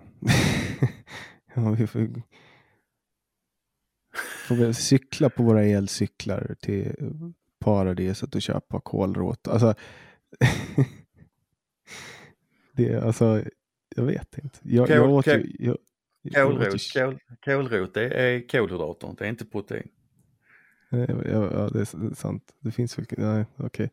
Okay. Det, alltså, det, är svårt. Alltså, alltså, jag, Ja, alltså det, det, det, det, är liksom helt, alltså man har samtidigt, man har det, liksom, det är så, så, så, så sinnessjuka volymer, det är en väldigt abstrakt diskussion. Så jag förstår att den är svår. Men, men, men eh, om vi säger, alltså om vi, alltså så, om vi säger att vi har, vad ska man sagt, eh, vi behöver, eh, vi, vi slutar med kor. 50 miljoner ton protein. Eller vi kan vi tar 46 för att vara, för att vara snälla. Liksom, för att inte överdriva. Men det skulle alltså innebära att vi hade behövt ha, eller för att ersätta proteinet från korna så hade vi behövt eh, nästan 420 miljoner ton vete extra. Den totala... Ja, skog. Oh ja, den, total, alltså den totala produktionen av vete idag globalt är 670. Så att vi hade, alltså det är inte en fördubbling men vi är nästan där som vi hade behövt. Men, men alltså finns det någon plan då? Folk säger bara sluta äta kött. Nej, det är ju ingen plan. Men vad, hur ska vi rädda klimatet då? Alltså återigen, vi får väl försöka hålla vår, vår, vår uh, inverkan så låg som möjligt och jag uh, um, Eftersom vi har eh, eh, idisslare och eller rättare sagt köttet, eh, köttet är ju ingen jättestor, jättestor utsläpp egentligen eftersom vi inte kolet har sin livscykel. Och vi, vi, om vi tittar på de studier som faktiskt finns så om, om, om vi hade slutat med kött i Sverige så hade vi, vi haft en eh, minskning av våra växthusgasutsläpp med 4% och haft en energibesparing på 2 och globalt så ska inte det här vara några megasiffror. Nej, eh, det, finns, alltså det finns likadan studie som gjorde i USA där räknade de att de hade minskat, om USA slutade med, med animalier så skulle de, de spara, eller skulle de minska sina växthusgasutsläpp någonstans, jag tror det var 3,7 procent. Eh, och samtidigt hade de fått en drastiskt försämrad folkhälsa. Ja, och samtidigt som, som Kina eh, liksom släpper ut extremt, extremt mycket koldioxid yep. så sitter vi och, och, och liksom köper mm, saker, alltså socker som det står att det har släppts ut mindre koldioxid när det har tillverkats. Ja, ja, alltså om vi tittar på om vi tittar, alltså, om vi tittar på, på, på korna i, i västvärlden så har vi ju i stort sett i hela väst så pikade ju antalet kor någonstans runt 1960-1970. Vi har ju betydligt färre kor idag än vad vi hade då. Uh, tittar på, på växthusgasutsläppen så är det rimligt att, att Sveriges, eller utsläpp, utsläppen av växthusgaser från svenska kor är ungefär en tredjedel av vad den var på 1800-talet. Så det är inte så att vi inte har gjort vår läxa men ja, vi, alltså det finns väldigt mycket klimatsmart smart, eh, köttproduktion, det gör det. Det finns eh, köttproduktion som kanske inte är lika klimatsmart. Så att du, du, det, där vi är där igen som sagt där vi började, du kan inte bara säga att ät mindre kött. För att alltså ska du, eh, ska du ha, äta mindre kött så måste du ha en plan för hur du ska ersätta de proteinen eller det proteinet. Och är, alltså, resulterar det i att du behöver fälla mer regnskog? Alltså man har, vad är, vad är då vitsen? Eller resulterar det i att, att de biprodukter som vi har förädlat genom djuren inte kommer till nytta och istället ruttnar, då kommer de släppa ut precis exakt, exakt samma mängd kol, eller eh, koldioxid som de hade, de hade gjort om de, om de gick genom korna. Så att där var på, var på utsläppen hade inte försvunnit. Det enda som hade hänt det är att vi hade minskat vår, eh, våra, vår, eh, våra proteinkällor. Så att man behöver ha en plan och man kan inte bara säga att vi ska äta mindre kött utan vi behöver titta på mer på, på, eh, på hur. Ja, jag tänker att, att det första steget eh, för att minska på koldioxidutsläpp det är att fasa ut fossila oljekraftverk och eh, övergå helt till kärnkraft. Det låter ganska rimligt, ja. För det finns ju ingen så ren energikälla som kärnkraft. Nej. Och det är Nej, jättekonstigt. Och mm. det är jättekonstigt att, att vara miljövän eh, och vara emot, eller klimatvän och vara emot eh, kärnkraft. Det går inte ihop för mig. Nej. Eh, vad, vad, kostar strömmen på Åland just nu? För att här i Sverige, eller eh, nu bor jag i Skåne, som inte är Sverige. Men, men eh, det finns de som tror att vi tillhör Sverige. Um, men här är strömmen eh, ganska så dyr just nu på grund av att eh, jag vet inte, det var någon som fick för sig att de skulle lägga ner kärnkraftverk. Ja, det var Sveriges folk faktiskt i en folkomröstning på 70-talet. Eh, om Folkomröst, folk, folkomröstningen var 1980. Ja, 80. Ja. ja. Så folk 1980. Eller, kanske, eller var det 79? Men fan, nu, vet, nu blir jag osäker här. Ja, men det, var, det var på 70-talet som hela den här diskussionen pågick i alla fall. Eh, och sen tyckte man att man gjorde rätt när Tjernobyl havererade. Mm. Men det är mer ett bevis på att socialism inte fungerar än att inte kärnkraft fungerar. Ryssarna konstruerar ju eh, reaktorer på ett helt annat sätt som var ganska farliga. Ja, Men, ja. Alltså socialism och människor. Alltså det är två saker som inte funkar. Exakt. ja men så fort du har, alltså så fort du har människor i, i ekvationen så vet, så vet du att det går åt helvete. Men vi kan göra ganska jävla bra saker också, vi människor. Ja, men det finns många som kan göra väldigt mycket dåligt. Jo, ja, mm. det, krävs inte många, det krävs, det krävs bara några få eh, för att ställa till det riktigt ordentligt. Mm. Men, men alltså just den här energi, eh, det, det, är ju där det, det handlar ju om att, att utnyttja så mycket det bara går av energin. Eh, mm. och nu är det ju jättekallt. Vi har en varga, varga vinter och vi har en miljöpartiregering, vi har en regering, Miljöpartiet som säger att man ska gå mot klimatneutralitet, pratar om Agenda 2030, men ändå bullrar man igång ett gammalt oljekraftverk i Karlshamn. Mm. Det, är ja. så jävla, det är så jävla hål i huvudet, jag fattar ingenting. Nej, alltså jag, jag, eh, jag har lite svårt för Miljöpartiet.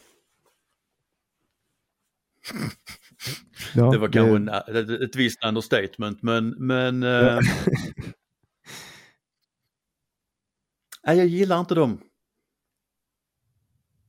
De har, de har liksom de har fel och de, de äh, som sagt, de, de har alldeles för, för, för många enkla lösningar vilket gör att som sagt vi återigen landar i de här um, vad, som visar sig bli negativa lösningar för miljö och klimat eftersom de är, jag vet inte, känslostyrda, de har ingen plan. Ja, de heter ju, miljö, de heter ju Miljöpartiet, men det är jävligt populärt. Eller ja, det är väl cirka 4 procent av befolkningen som har röstat på dem. Men mm. det känns som att de sätter tonen för, för all eh, miljö och klimatpolitik i Sverige. Beklagligt nog så gör de ju det. Och det ser vi ju på de andra partierna också att där finns ju Alltså man, man, man liksom köper Miljöpartiets problembeskrivning. Och det är ju ingenting som jag är någon jättestor fan av. Men hur blir det? Alltså hur blir en sån här grej så populär som, som klimatpolitik har blivit nu?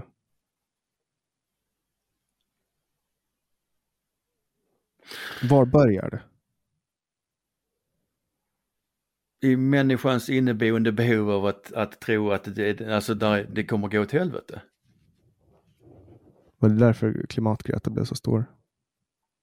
För att hon Men sa vi har alltid... Oh, ska vi prata om Greta också? Uh, ja. Nej men alltså Greta blev väl stor för att hon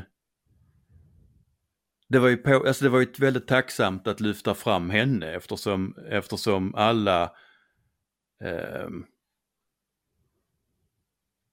alla försök till, vad ska vi säga, någon form av nyans, nyans i debatten eller ifrågasättanden bemöttes med att man får inte vara dum mot barn. Men hon var ju också väldigt rätt timing. Oh ja, gud Det ja. tajmar ju perfekt. Och hon vann sympati alltså. Ja. Och sen blir det ju också som ett självspelande piano när, när, när det börjar dra igång. När hon fick träffa eh, den ena efter den andra efter den andra och så blir det bara större och större liksom. Mm. Jo, jag um, höll på att säga nu, nu det är väl, är det, det är mycket möjligt att det här är att begå uh, harakiri offentligt men jag är ingen jättestor fan av Greta. Um, I alla fall inte av, alltså, av hennes tonläge och inte av hennes um, anhängare. För att, Varför, vad, vad, är det, vad är det som får dig att känna så? För att... Det, det, vad är det, det som här, gör dig till en nazist? Jag skojar. Ja, precis bara. Ja, gud jag ser redan liksom snygg, snyggbonde anklagar Greta för att vara nazist. Nej. Nej, alltså du är uh, nazist för att du tycker, du ja, älskar ja, ja, Greta. Okay. Nej, nej, jag älskar inte Greta. Nej, uh, nej alltså, uh, alltså tösen som sådan alltså, har jag inga problem med. Men det här höga tonläget och, och den här um, uppfattningen att det är liksom, det är redan kört. Den, den skadar. För att hela vår, alltså hela mänsklighetens eh, utveckling har byggt på att vi har hela tiden trott på att vi kan få det bättre och att vi kan, kan hitta bättre lösningar och att vi hela tiden kan utvecklas. Men om du, om du har uppfattningen att det är redan kört, då slutar du försöka. Så att Alltså det här, alltså det här tonläget och det här, den här uppfattningen om att det är redan kört, det gör ju att man, man bekämpar inte klimatet, man bekämpar ju de som vill komma med, de, komma med lösningarna. Ja, det, ja alltså ett, ett, ett exempel är ju Miljöpartiets flygskatt. Vilket gör att folk flyger mindre, vilket gör att flygbolagen tjänar mindre, vilket gör att flygbolagen kommer att ha mindre pengar att investera i att göra flygen mer klimatneutrala. Mm. Eh, mm. Eller närmare klimatneutralitet, OSV OSV. Ja, visst. Nej, nej, Om det inte finns efterfrågan på, efter, på elbilar till exempel så kommer inte elbilarna att bli bättre. Nej, och som sagt, alltså kan vi inte ens dammsuga så är det väl jävligt tveksamt om vi, ska, om vi kan ladda elbilarna. ja, den men, där grejen att vi men, men, jag har, alltså, jag tänkte, jag tänkte att, att att eh,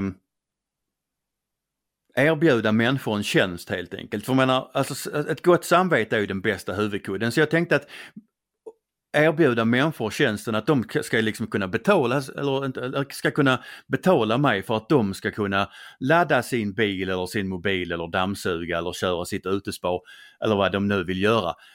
Utan att känna dåligt samvete över att de, de Eh, ökar vårt eh, energiunderskott eller vad vi nu ska kalla det för och eh, ökar eh, eh behovet av eh, oljeeldning. Jag tänkte att och så, alltså tjänsten går i princip helt enkelt ut på att eh, folk betalar mig för att jag inte ska dammsuga. Ah, smart. Mm. Så att vi, vi är tillbaka där på, på avlatsbrev eftersom jag för bara tusen kronor extra även skäms åt folk. Ja, och då slipper ju du, då gör bara, då, eftersom du aldrig dammsuger, så då är det en win-win för dig. Oh ja, alltså jag, jag var ju miljövän innan, innan, innan det blev en grej. exakt så. Jag var en pion, pionjär. Ja.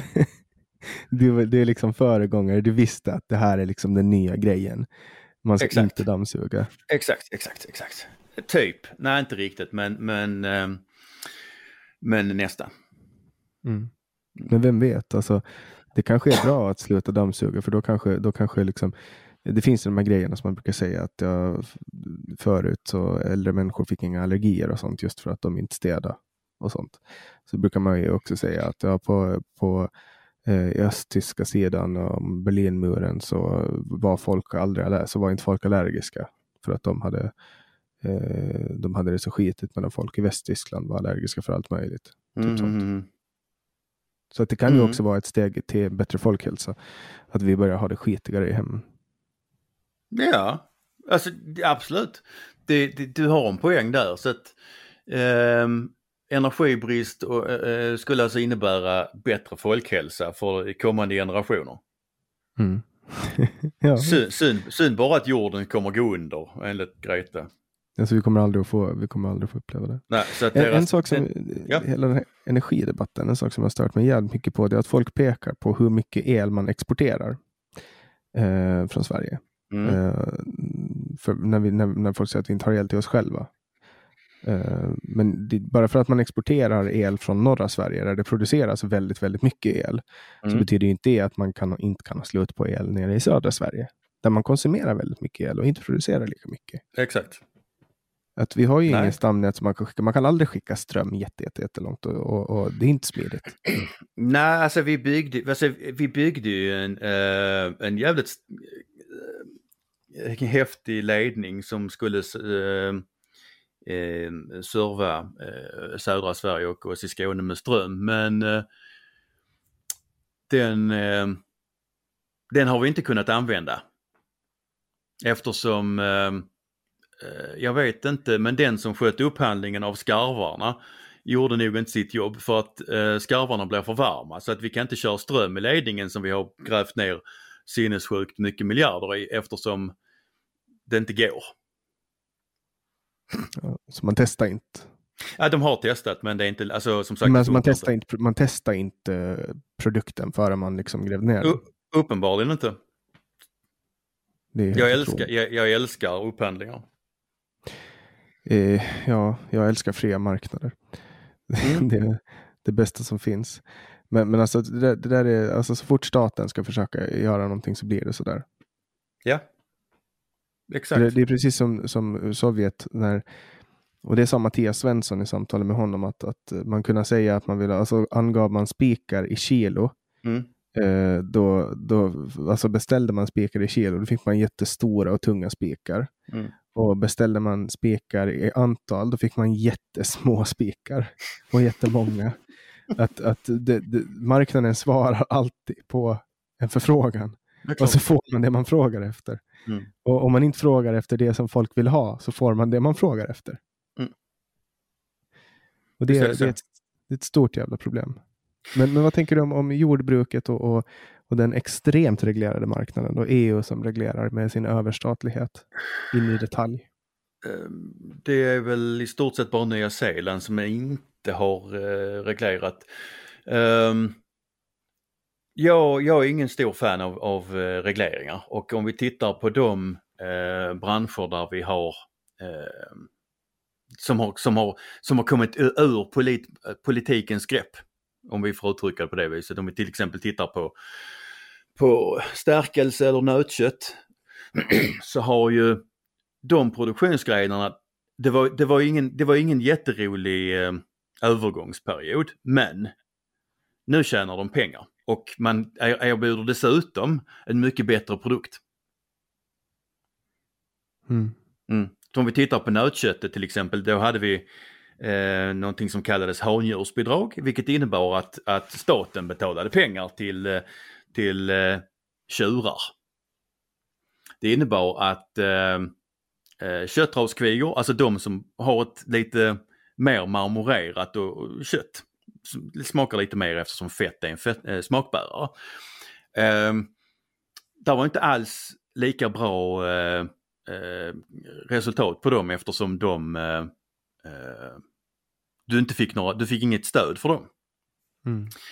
Så att eh, när slaktpriserna var riktigt låga så, så hade man ju ihjäl, eh, eh, eller så hände det att man hade ihjäl kvikalvar för att du, du gick back på att föda upp dem så det var lika bra att ha ihjäl dem. Um, men um, och det var ett väldigt, alltså det blev över, överlag ett ganska tråkigt kött och slaktpriserna låg på 15-17 kronor. Um, och det var, alltså det, var, det var i princip bara folks yrkesheder som gjorde att man inte slaktade precis på de här 350 kilona som var lägsta vikt. Uh, sen frikopplades det här och uh, det blev en helt annan uh, alltså, fart i branschen. Det blev helt plötsligt mycket roligare och man, man, folk började experimentera mer. Uh, kvikalvarna, de fick leva uh, ett tag i alla fall tills, vi, tills, tills, vi kunde, tills de blev kött i alla fall. Um, och slaktpriserna idag är ju 40 spänn, någonting sånt. Vi har vi, vi pratar eh, ätkvalitet, man pratar om, alltså om, alltså om produkterna. Man, man levererar ett mycket roligare och mycket bättre kött nu och man tjänar mer pengar än vad man gjorde under handjursstödstiden. Eh, mm. mm. Du nämnde Nya Zeeland. Hur, hur, yes. hur har bönderna det där? De hade ju en ganska tråkig övergångsperiod eh, när de gick från reglerat till avreglerat. Men eh, alltså det, det, är ju synd att säga att de tjänar, eller rättare sagt att det, det bara är, är eh, guld och gröna skogar, men de slipper politiken. Så hur, det, hur, är, hur är livet nu? Är det bättre eller sämre? Jag skulle nog, vilja påstå, att, jag skulle nog vilja påstå att det är bättre. De slipper fylla i papper, de kan få gå ute och göra sitt jobb istället. Ja, de får vara ute och göra sitt jobb. Sen, det, det mesta av, de, av, av sina produkter skickar de ju till Kina. Men, men um, För att det är en delikatess där eller? Nej, men Kina dammsuger i marknaden på det mesta. Det, Kina är en, en, en enormt stor marknad. Alltså, um, det är sinnessjuka volymer som går till Kina. Mm. Um, nej, alltså jag skulle nog vilja påstå att, att de har det bättre efter avregleringen och det är ju, det ligger ju i sakens natur att, att, att du, du har inte ett, ett system eller ett politiskt system som är gjort för att alltså, gynna en, en och en halv procent av befolkningen på bekostnad av alla andra. Ja, och sen bara få äga sitt liv. det är väl ganska trevligt. Ja, men alltså det är ju en av, en av, en, alltså, en av anledningarna till att jag eh, trappade ner och, och till slut arrenderade ut det mesta. Det var ju att just det här med att man inte ägde sitt liv. Att, att det var liksom inte kul längre för att man fick inte Alltså det var så jävla mycket papper och det var, alltså allting var så om, omgärdat av regler och trams.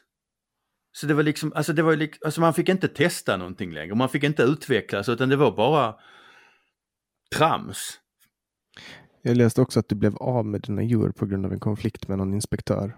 Oh, ja, du har läst på bra. Ja, uh, det går att läsa om det bland annat i en bok som heter Kluvet land. Uh, ja, jag ärvde en konflikt. Uh, det var, det var uh, tuffa år faktiskt. Jag kollapsade av stress några gånger där. Uh, nej, det var, det var tuffa år. Ehm, men eh, så som sagt, jo där var några 2012 som de, de eh, hämtade för mig. Kan du berätta vad som hände? Oh, det var, ja, absolut, vi kan ta kort, den kort, korta versionen. Jag ehm,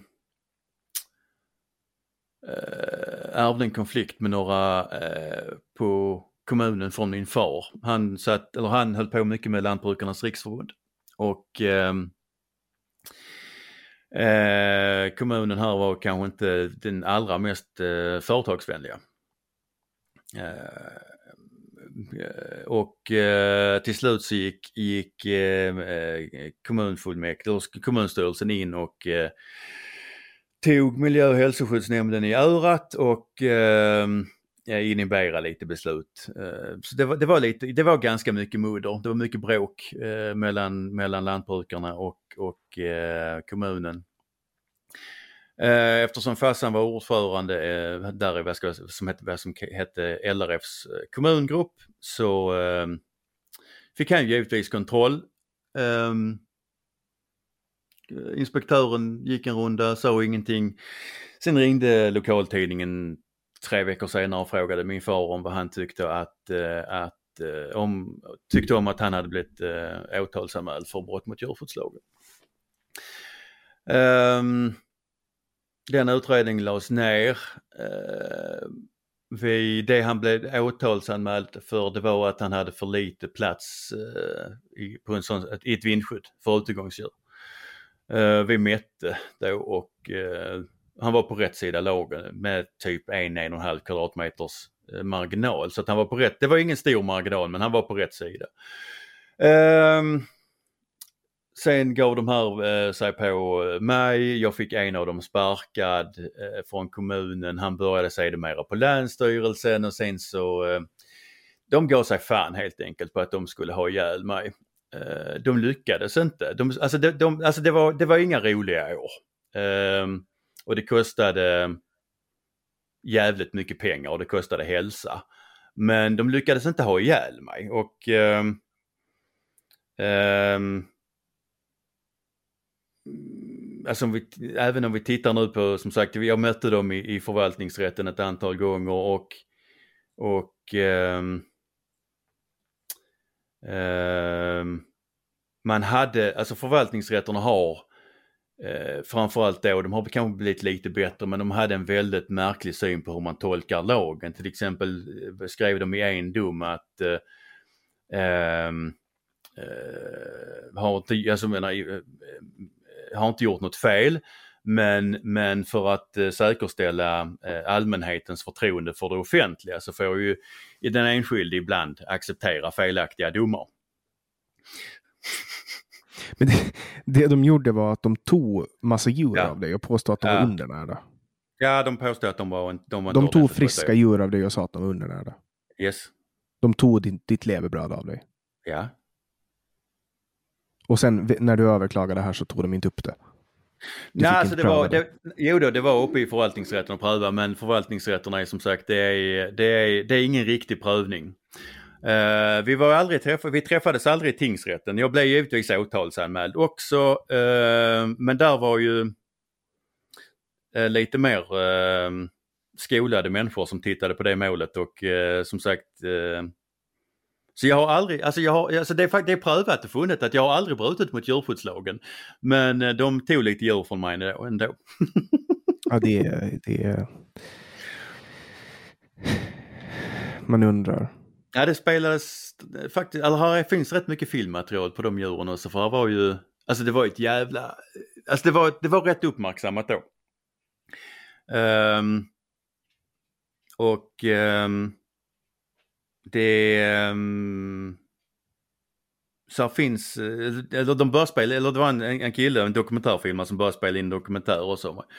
Så att här finns, här finns mycket, här, det finns gott om bildbevis på dem men um, Nej men det var slit i år fanta mig. Det var, ehm, det var inte kul. Sen ehm, eh, jag vann i några ärenden. Eh, så ehm, jag skickade ju då ehm, eh, eller krav på ersättning till JK. Eh, för i, i det målet, ett av de mål jag hade vunnit och där jag kunde visa på ehm, direkta kostnader.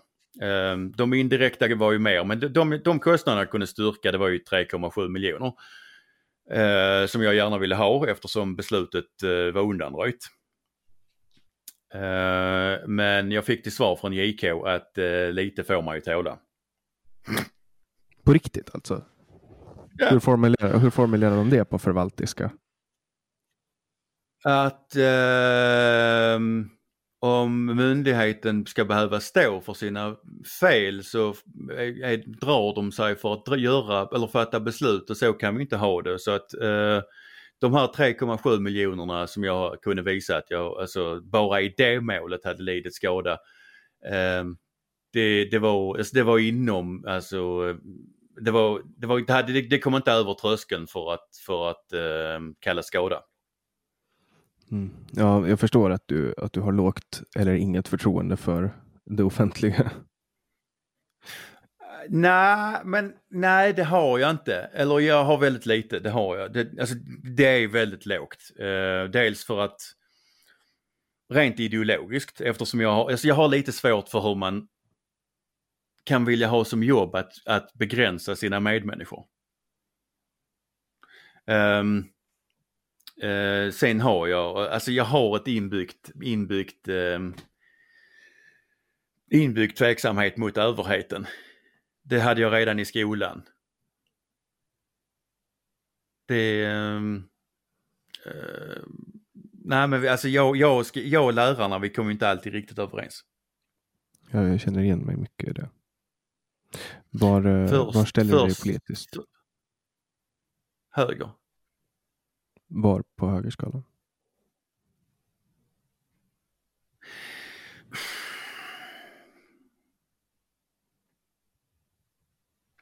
Liberal så tillvida att jag tycker om frihet. Ehm, konservativ så tillvida att jag, jag, alltså jag tycker, jag tycker inte om, alltså jag tycker inte om att ändra saker för ändrandets skull.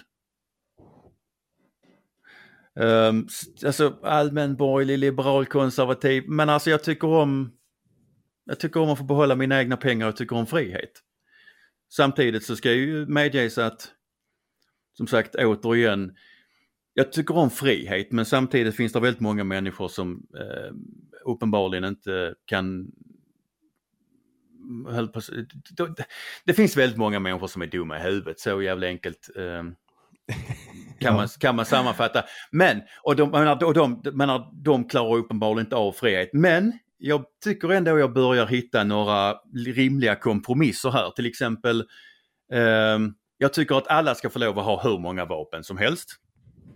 Men det är bara jag som ska få lov att ha ammunition. ja, det, är- det är rimligt. Mm. Det är kanske för att du vet att du hanterar det. Ja. Ja. Ja. Nej men alltså höger någonstans. Blev du nöjd med svaret? Ja, nej men jag, jag, alltså så här efter, jag, jag, jag har ju följt det så pass länge så jag, jag kan ju liksom placera det, men jag vill ändå bara höra dig själv säga det. Ja, det är bara att fråga på som sagt. Det är, alltså, det är, det är ju ingen hemlighet att jag är någonstans i högerfållan. Nej, Mm. nej men jag, då, är det, var, men i, nere i Skåne så är man väl ganska mycket vänster, är man inte?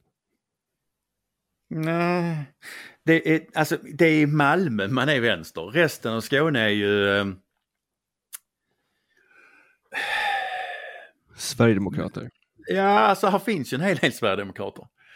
Är det därför man vill bli av med Skåne från vänstern? Ja, det kan, det kan alltså, i, det är nog ömsesidigt. Alltså, ska jag, alltså jag hade ju gärna, alltså jag hade ju gärna sett ett, eh, ett, ett, ett mer, eller ett, ett mer, alltså, vad ska jag säga, mer självstyre. Du vill tillhöra Danmark. Det hade inte gjort ont, men har, Det är ganska kontroversiellt att säga det om jag har förstått det. nej, nej, det är inte alls kontroversiellt att säga att man hellre hade tillhört Danmark. Alltså menar, det finns ju, det är ju ganska, det är här nere är det inte kontroversiellt att säga att man vill tillhöra Danmark. Och dessutom har vi, menar vad fan, vi har ju vuxit upp med att, menar, eh, alltså jag, jag är i Köpenhamn på, på ungefär samma tid som vad det tar för folk att ta sig eh, eh, med kollektivtrafiken från ena änden av Stockholm till den andra eh, i rusningstrafiken. Så att alltså, det, vi, vi har nära och, och eh, alltså vi har ha- alltid haft, haft utbyte med, med, med, Danmark och, och eh, ja, när jag var liten så hade vi ju Alltså du vet jag är så liten så att vi hade bara ettan och tvåan och sen hade vi dessutom här nere i Skåne här kunde man se dansk etta och dansk tvåa. Så jag är, Vilka år är du född? vad sa du? Vilka år är du född? Jag är född 80. Men det är inte så farligt. Nej, Så att jag, jag, nej, nej, men jag är, en, jag är en gammal gubbe instängd i en marginellt yngre gubbes kropp. Men, men, nej så att jag är liksom, jag är uppfödd med två, två Bamse. Eh, dels då alltså den svenska varianten, världens, världens eh, starkaste kommunistbjörn. Och sen då den danska varianten, eh, den alkoholiserade björnen med röda gummistövlar. Har du sett-? Nej men alltså, den, har, har du inte sett, nej du kanske inte har sett Bamse och Kulling. Eh, Bamse och Kulling var ett barnprogram när jag var liten. Eh, ibland dök även Elling upp. Eh, det är samma koncept som Björne, alltså det är människor som har, alltså i en dräkt. Eh, om du tänker dig att du tar, eller rättare sagt vi kan börja med alltså själva varje avsnitt av Bamse som är en björn. Eh, han, har, eh, han har ett smått incestuöst förhållande med en kyckling som heter Kylling. Kylling är dessutom eh, förståndshandikappad. Eh, och varje avsnitt eh, så får Bamse för sig att han ska, han ska eh, ta sig för någonting. Det går aldrig som han vill. Eh, Så att det slutar med att han skriker på Kylling. Så att hela sensmoralen i, i Bamse och Kylling är att när det inte går som du vill, skrik på utvecklingsstörda. Alltså han skäller på dem. Ja, ja, allt för allting. Alltså Bamse hade en idé, det gick inte och sen blev det Kyllings fel. Produktionen, alltså om det gick ut på ett ungefär Eh, alltså om du tänker dig att du tar en inspelningsbuss, fyllar den med öl. Sen så åker, åker ni ut eh, till någon jävla skog och sen så hoppar du i dräkten och sen super ni och, och kör och så spelar ni in hela, he, en hel säsong i ett streck och sen kör ni hem igen. Så det är klart som fan att jag vill hellre vill bo i Danmark. Men vem, alltså- alltså, menar, vem, vem vill inte ha sådana barnprogram? Rent, rent promillemässigt så överstiger ju Danmark Sverige ganska mycket, men rent, eh, vad ska man säga, politisk nykterhet så är Danmark lite mer rimliga. Ja, de, de, man har ju, alltså, ja, det är inte lika farligt att säga saker i Danmark. Nej, här blir det ju brun, brunsmetad. Det har ju inte funkat så jättebra med brunsmetning. Det ser vi nu när Ulf Kristersson har flugit upp i opinionen. Nej, det fun- nej, men alltså, nej, det funkar inte med brunsmet. Men fan alla blir ju brunsmetade. Jag menar, jag skrev ju som sagt en, en, en, en, en, en essä om ekologiskt och var väldigt tydlig, eller rättare sagt ordentliga eh, eh, källor och referenser och eh, blev ändå kallad faktaresistent sverigedemokrat. Mm. Mm. Jag blir också kallad sverigedemokrat ibland. Fucking skoj. Alltså nu är jag inte sverigedemokrat men uppenbarligen så är det någonting som är väldigt poppis att kalla folk man inte håller med. Ja, Jag är jätte, jättelångt ifrån sverigedemokrat. Men, ja, det, men det är som ett skällsord. Det är som Mm. att säga jävla hora, som om hora skulle vara någonting dåligt. Men exakt. Alltså vi är ju alla horor. ja, eller det beror på hur man definierar det. Men, Ja, men alltså alla säljer sig. Eller i alla fall, ja, det sitter- vi- ja. men har vi se, alla- de flesta säljer sin kropp ju. ja, ja de, de, alla som säljer sin tid Ja, byter det mot pengar. Så. ja precis. Det, men då är man en hora. Ja, men sen också, jag tycker inte att det finns någonting dåligt med, eh, alltså, det, fin, det, är inte, det, är inget, det är inte ett dåligt yrke att sälja Nej. sex. Det, alltså, ur, mi- ur mitt perspektiv så är det är som, som kallar någon för eh, jävla kock, alltså serveringsperson, nej, men som, som, som lagar mat. Det är, så här, Mhm, mhm. det är väl bra att det finns folk som lagar mat. Ja, ja, Alltså, alltså jag, har, jag, jag har absolut inga synpunkter på att folk säljer sex. Jag, ty, jag, ty, jag tycker i alla fall inte att det är en, det, det gör inte en människa på något sätt dålig. Alltså, det, alltså Nej. för att de gör det. Och det, det. Är ett skällsord, men jag tycker inte att det borde vara ett skällsord. Typ så. Nej, jag håller med. Men eh, där är vi återigen på det här med frihet ju. Och att människor själva kan få bestämma. Mm. Ja, ja men det, det, jag tycker att det också är helt rimligt att i en, i en, i en fri värld så, så bör man ju få välja själv vad man vill göra. Och det, är väl det, som, det är väl det som man kan koka ner hela jordbrukspolitiken, att, att man får själv inte bestämma hur man ska sköta sitt jordbruk.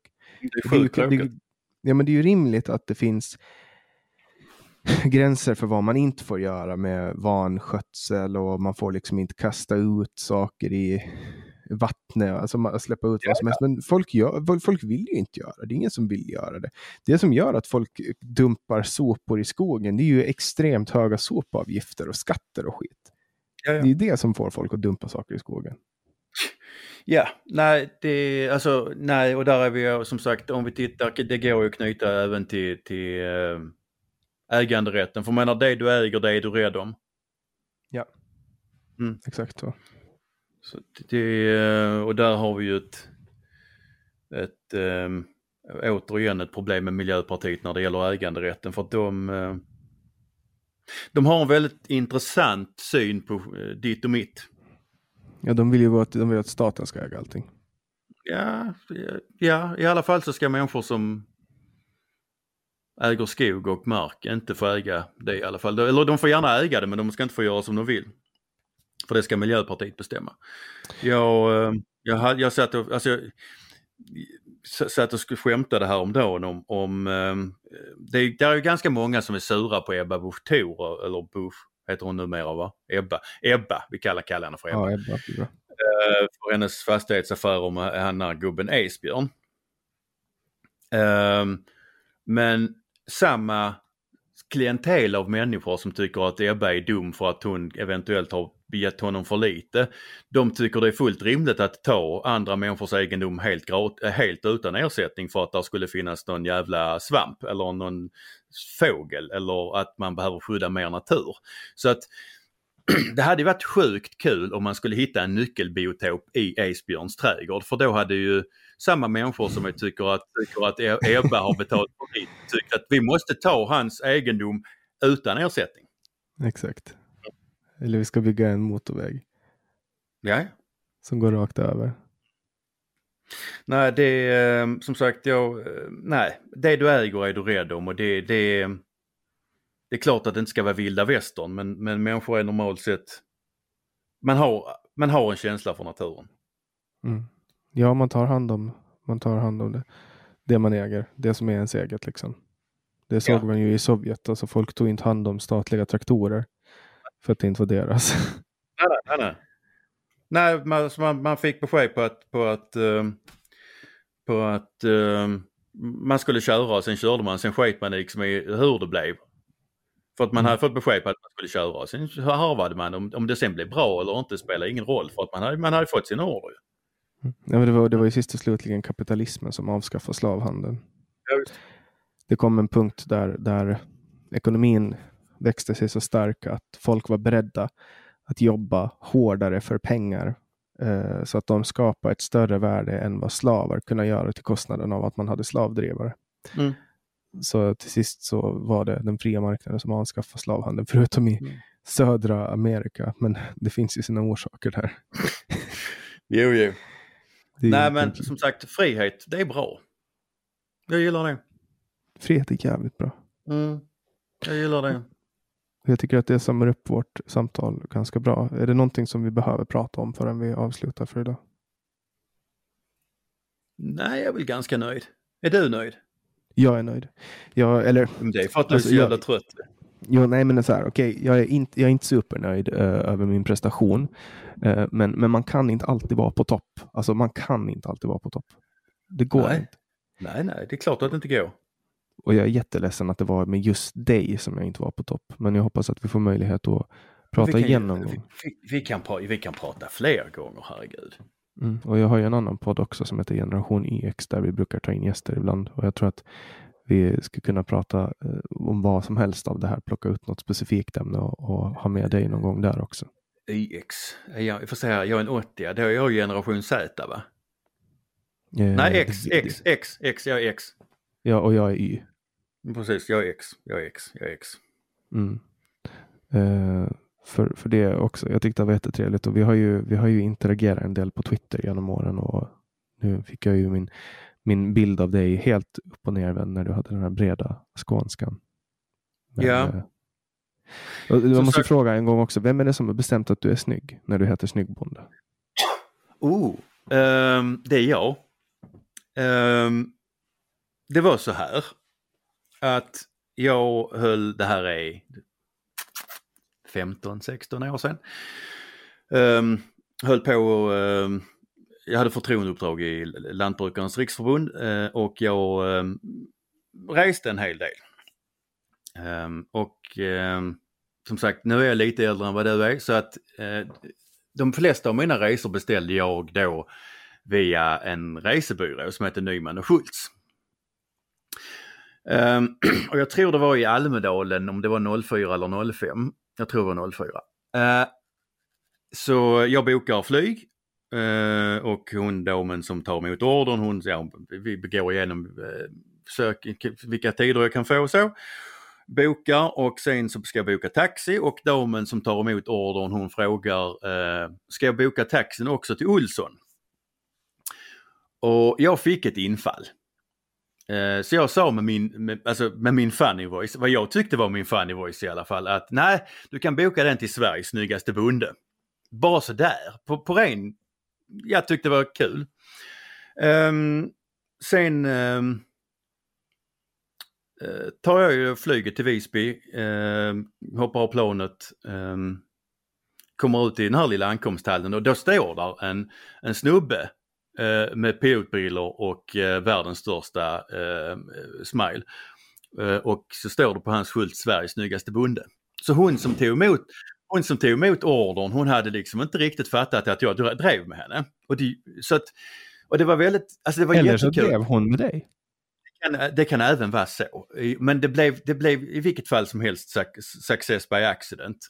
Så att alltså hela den här klicken med människor, eh, Ulvskog, hon var med och, alltså där, det var jag och en jävla massa potentater. Eh,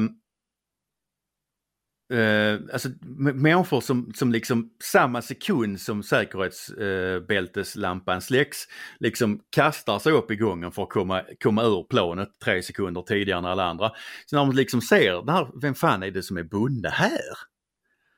Liksom, så, alltså alla försökte sen komma bakom klungan så att alla som först hade sprungit de försöker sen tävla i att så här lite casual komma bakom varandra. För att se vem fan det var som var bonde. Uh, för det störde uppenbarligen att det fanns en bonde. Så att jag uh, fortsatte boka alla mina taxi till Sveriges snyggaste bonde sen.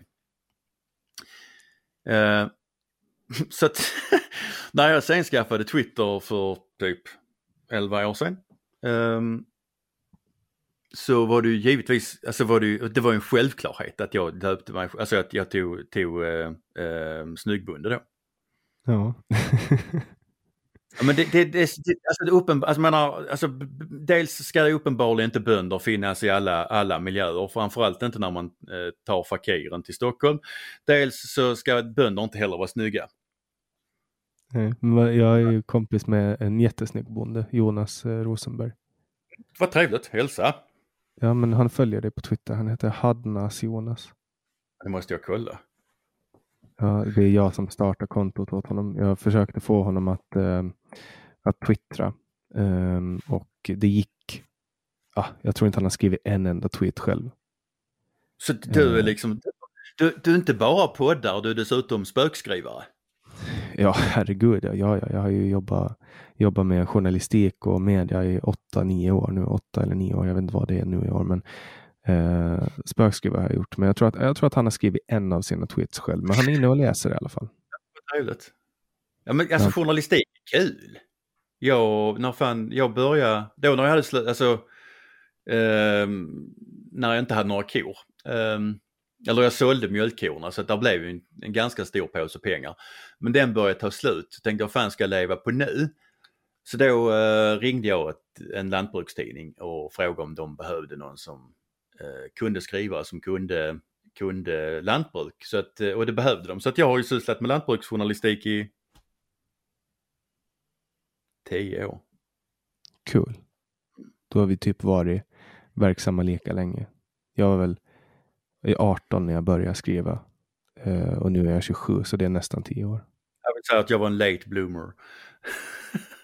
En late bloomer, ja men, ja. ja men du är inte så mycket äldre. Men, men vadå, man, skriva kan man, man behöver ju också eh, livserfarenhet för att kunna skriva. Jag hade ingen livserfarenhet när jag började skriva. Jag visste ingenting. Nej.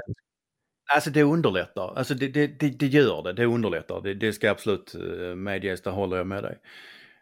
Um, en, en rolig detalj är att jag, hade, jag fick inte betyg i svenska när jag slutade skolan. Varför inte? För att du var så dålig? Nej, nej gud nej. Alltså jag kunde språk. Jag tyckte, jag tyckte språk var jättekul men eh, eh, Alltså jag tyckte att en hel del av det vi skulle, det, av de uppgifter vi fick i skolan de var ju så långt under min värdighet så att jag eh, Jag kanske inte brukade helt och hållet allvar. Mm. Sen eh, Alltså på gymnasiet så var väl min, min eh, min eh, misstänksamhet och aversion mot eh, auktoriteter, den var väl lite den var inte lika stor som den var på, på, eh, i grundskolan för vi var ju ganska mycket ovänner. Mm. Och de hade fel och jag hade rätt. Ja, jag, fan, jag kände igen mig så jävla mycket i det där. Det, mm. det där är story of my life. Typ. Ja. Jag satt ute i korridoren hela tiden. Jag, ehm, eh, jag klarade mig eller första, för, första, eller ettan i lågstadiet gick ganska smärtfritt. Sen i tvåan um, så uh, hade vi, uh, jag tyckte vi hade jävligt lite tid i matsalen. Vi hade en kvart. Um, Eh, alltså det var, det var jävligt, alltså det, det var lite tight att hinna äta upp på en kvart. Uh, uh, när man är, vad fan är man när man går tvåan? Sju? Åtta? Åtta, nio. Ja, något. Uh, det gick bara i tvåan i alla fall. Så att jag, jag, alltså det var, det var tajt liksom, men det var inte mer med det. Eh, sen så satt jag och läste i en sån här Hem och skola-tidningen då. Eh, ja, jag var ett ganska speciellt barn. Eh, och där, där läste jag att man hade rätt till en halvtimme. Så att dagen efter när den här fascistoida mattanten skulle köra ut eh, mig och mina kompisar så satt jag kvar för jag vägrade gå. Eh, och hon var jättearg och rektorn var jättearg och eh, klass, min klassföreståndare var jättearg. Um, ja, de skrek på mig och jag, jag, skulle be om ursäkt och fan vet allt. Um, det slutade med att min, min far fick medla för att, eh, alltså vi, vi, eh, vi var sådana riktiga jävla ovänner. Um, och det visade sig att jag hade ju för fan rätt. Vi hade för kort tid i matsalen. Vi hade, vi skulle, vi hade rätt till en halvtimme men vi hade bara en kvart. Uh, men ingen av de här som hade skällt på mig så in i helvete um, och krävde att jag skulle be dem om ursäkt. De bad mig, om, bad mig om ursäkt när det visade sig att jag hade rätt. Så att jag, där blev jag kränkt. Uh, så att jag var, uh, jag var kränkt innan det blev mainstream. Så du har alltid varit en liten haverist, en liten rättshaverist? Men jag tycker att rätt ska vara rätt. Mm. Ja men det, det, så ska det ju vara. Ja. Sen, alltså, det, ja. Okej, okay, ja vi kan väl kalla det för rättshaverist. Jag kallar mig själv för haverist men, men eh, alltså rätt ska vara rätt och jag tycker inte att, att eh, när man, alltså när man ifrågasätter, eller rättare sagt när man har ett, har, kallar de som ifrågasätter systemet haverister eh, bara sådär, då har man ju lite väl stor tilltro till systemet. Men det är en helt annan diskussion. Mm. Ja, den får vi ta någon annan gång, för nu har vi slagit i kvoten. Eh, det vi blev några gäspningar, det blev några hopp fram och tillbaka, men jag vill tacka dig jättemycket för att du var med i podcasten Samtal. Tack själv! Och till alla er som har lyssnat vill jag också tacka er för att ni kommer tillbaks vecka efter vecka, för att ni önskar folk, för att ni donerar pengar på Patreon, Swish och Paypal, för att ni delar den här podden med era vänner och för att ni sprider ordet. Ni får jättegärna gå in på www.patreon.com samtal och donera valfri summa på månadsbasis. Eller så kan ni gå in på Swish och skicka pengar där via nummer 0703522472 eller via Paypal, janniksvensson.yahoo.se. Länkar hittar ni i beskrivningen till det här avsnittet oavsett vilken plattform du lyssnar på eller på min hemsida www.samtal.ax. Där kan du också önska nya gäster som du vill höra här i podden. Eh, och där kan du också då eh, förkovra dig i allt annat som finns där som jag inte på rak arm kommer ihåg. Jag har ju inget manus för det här som jag läser upp i slutet. Men med det sagt så återstår det bara att säga att jag släpper nya samtal alla onsdagar året runt och jag heter Alex Svensson och du har lyssnat på podcasten Samtal.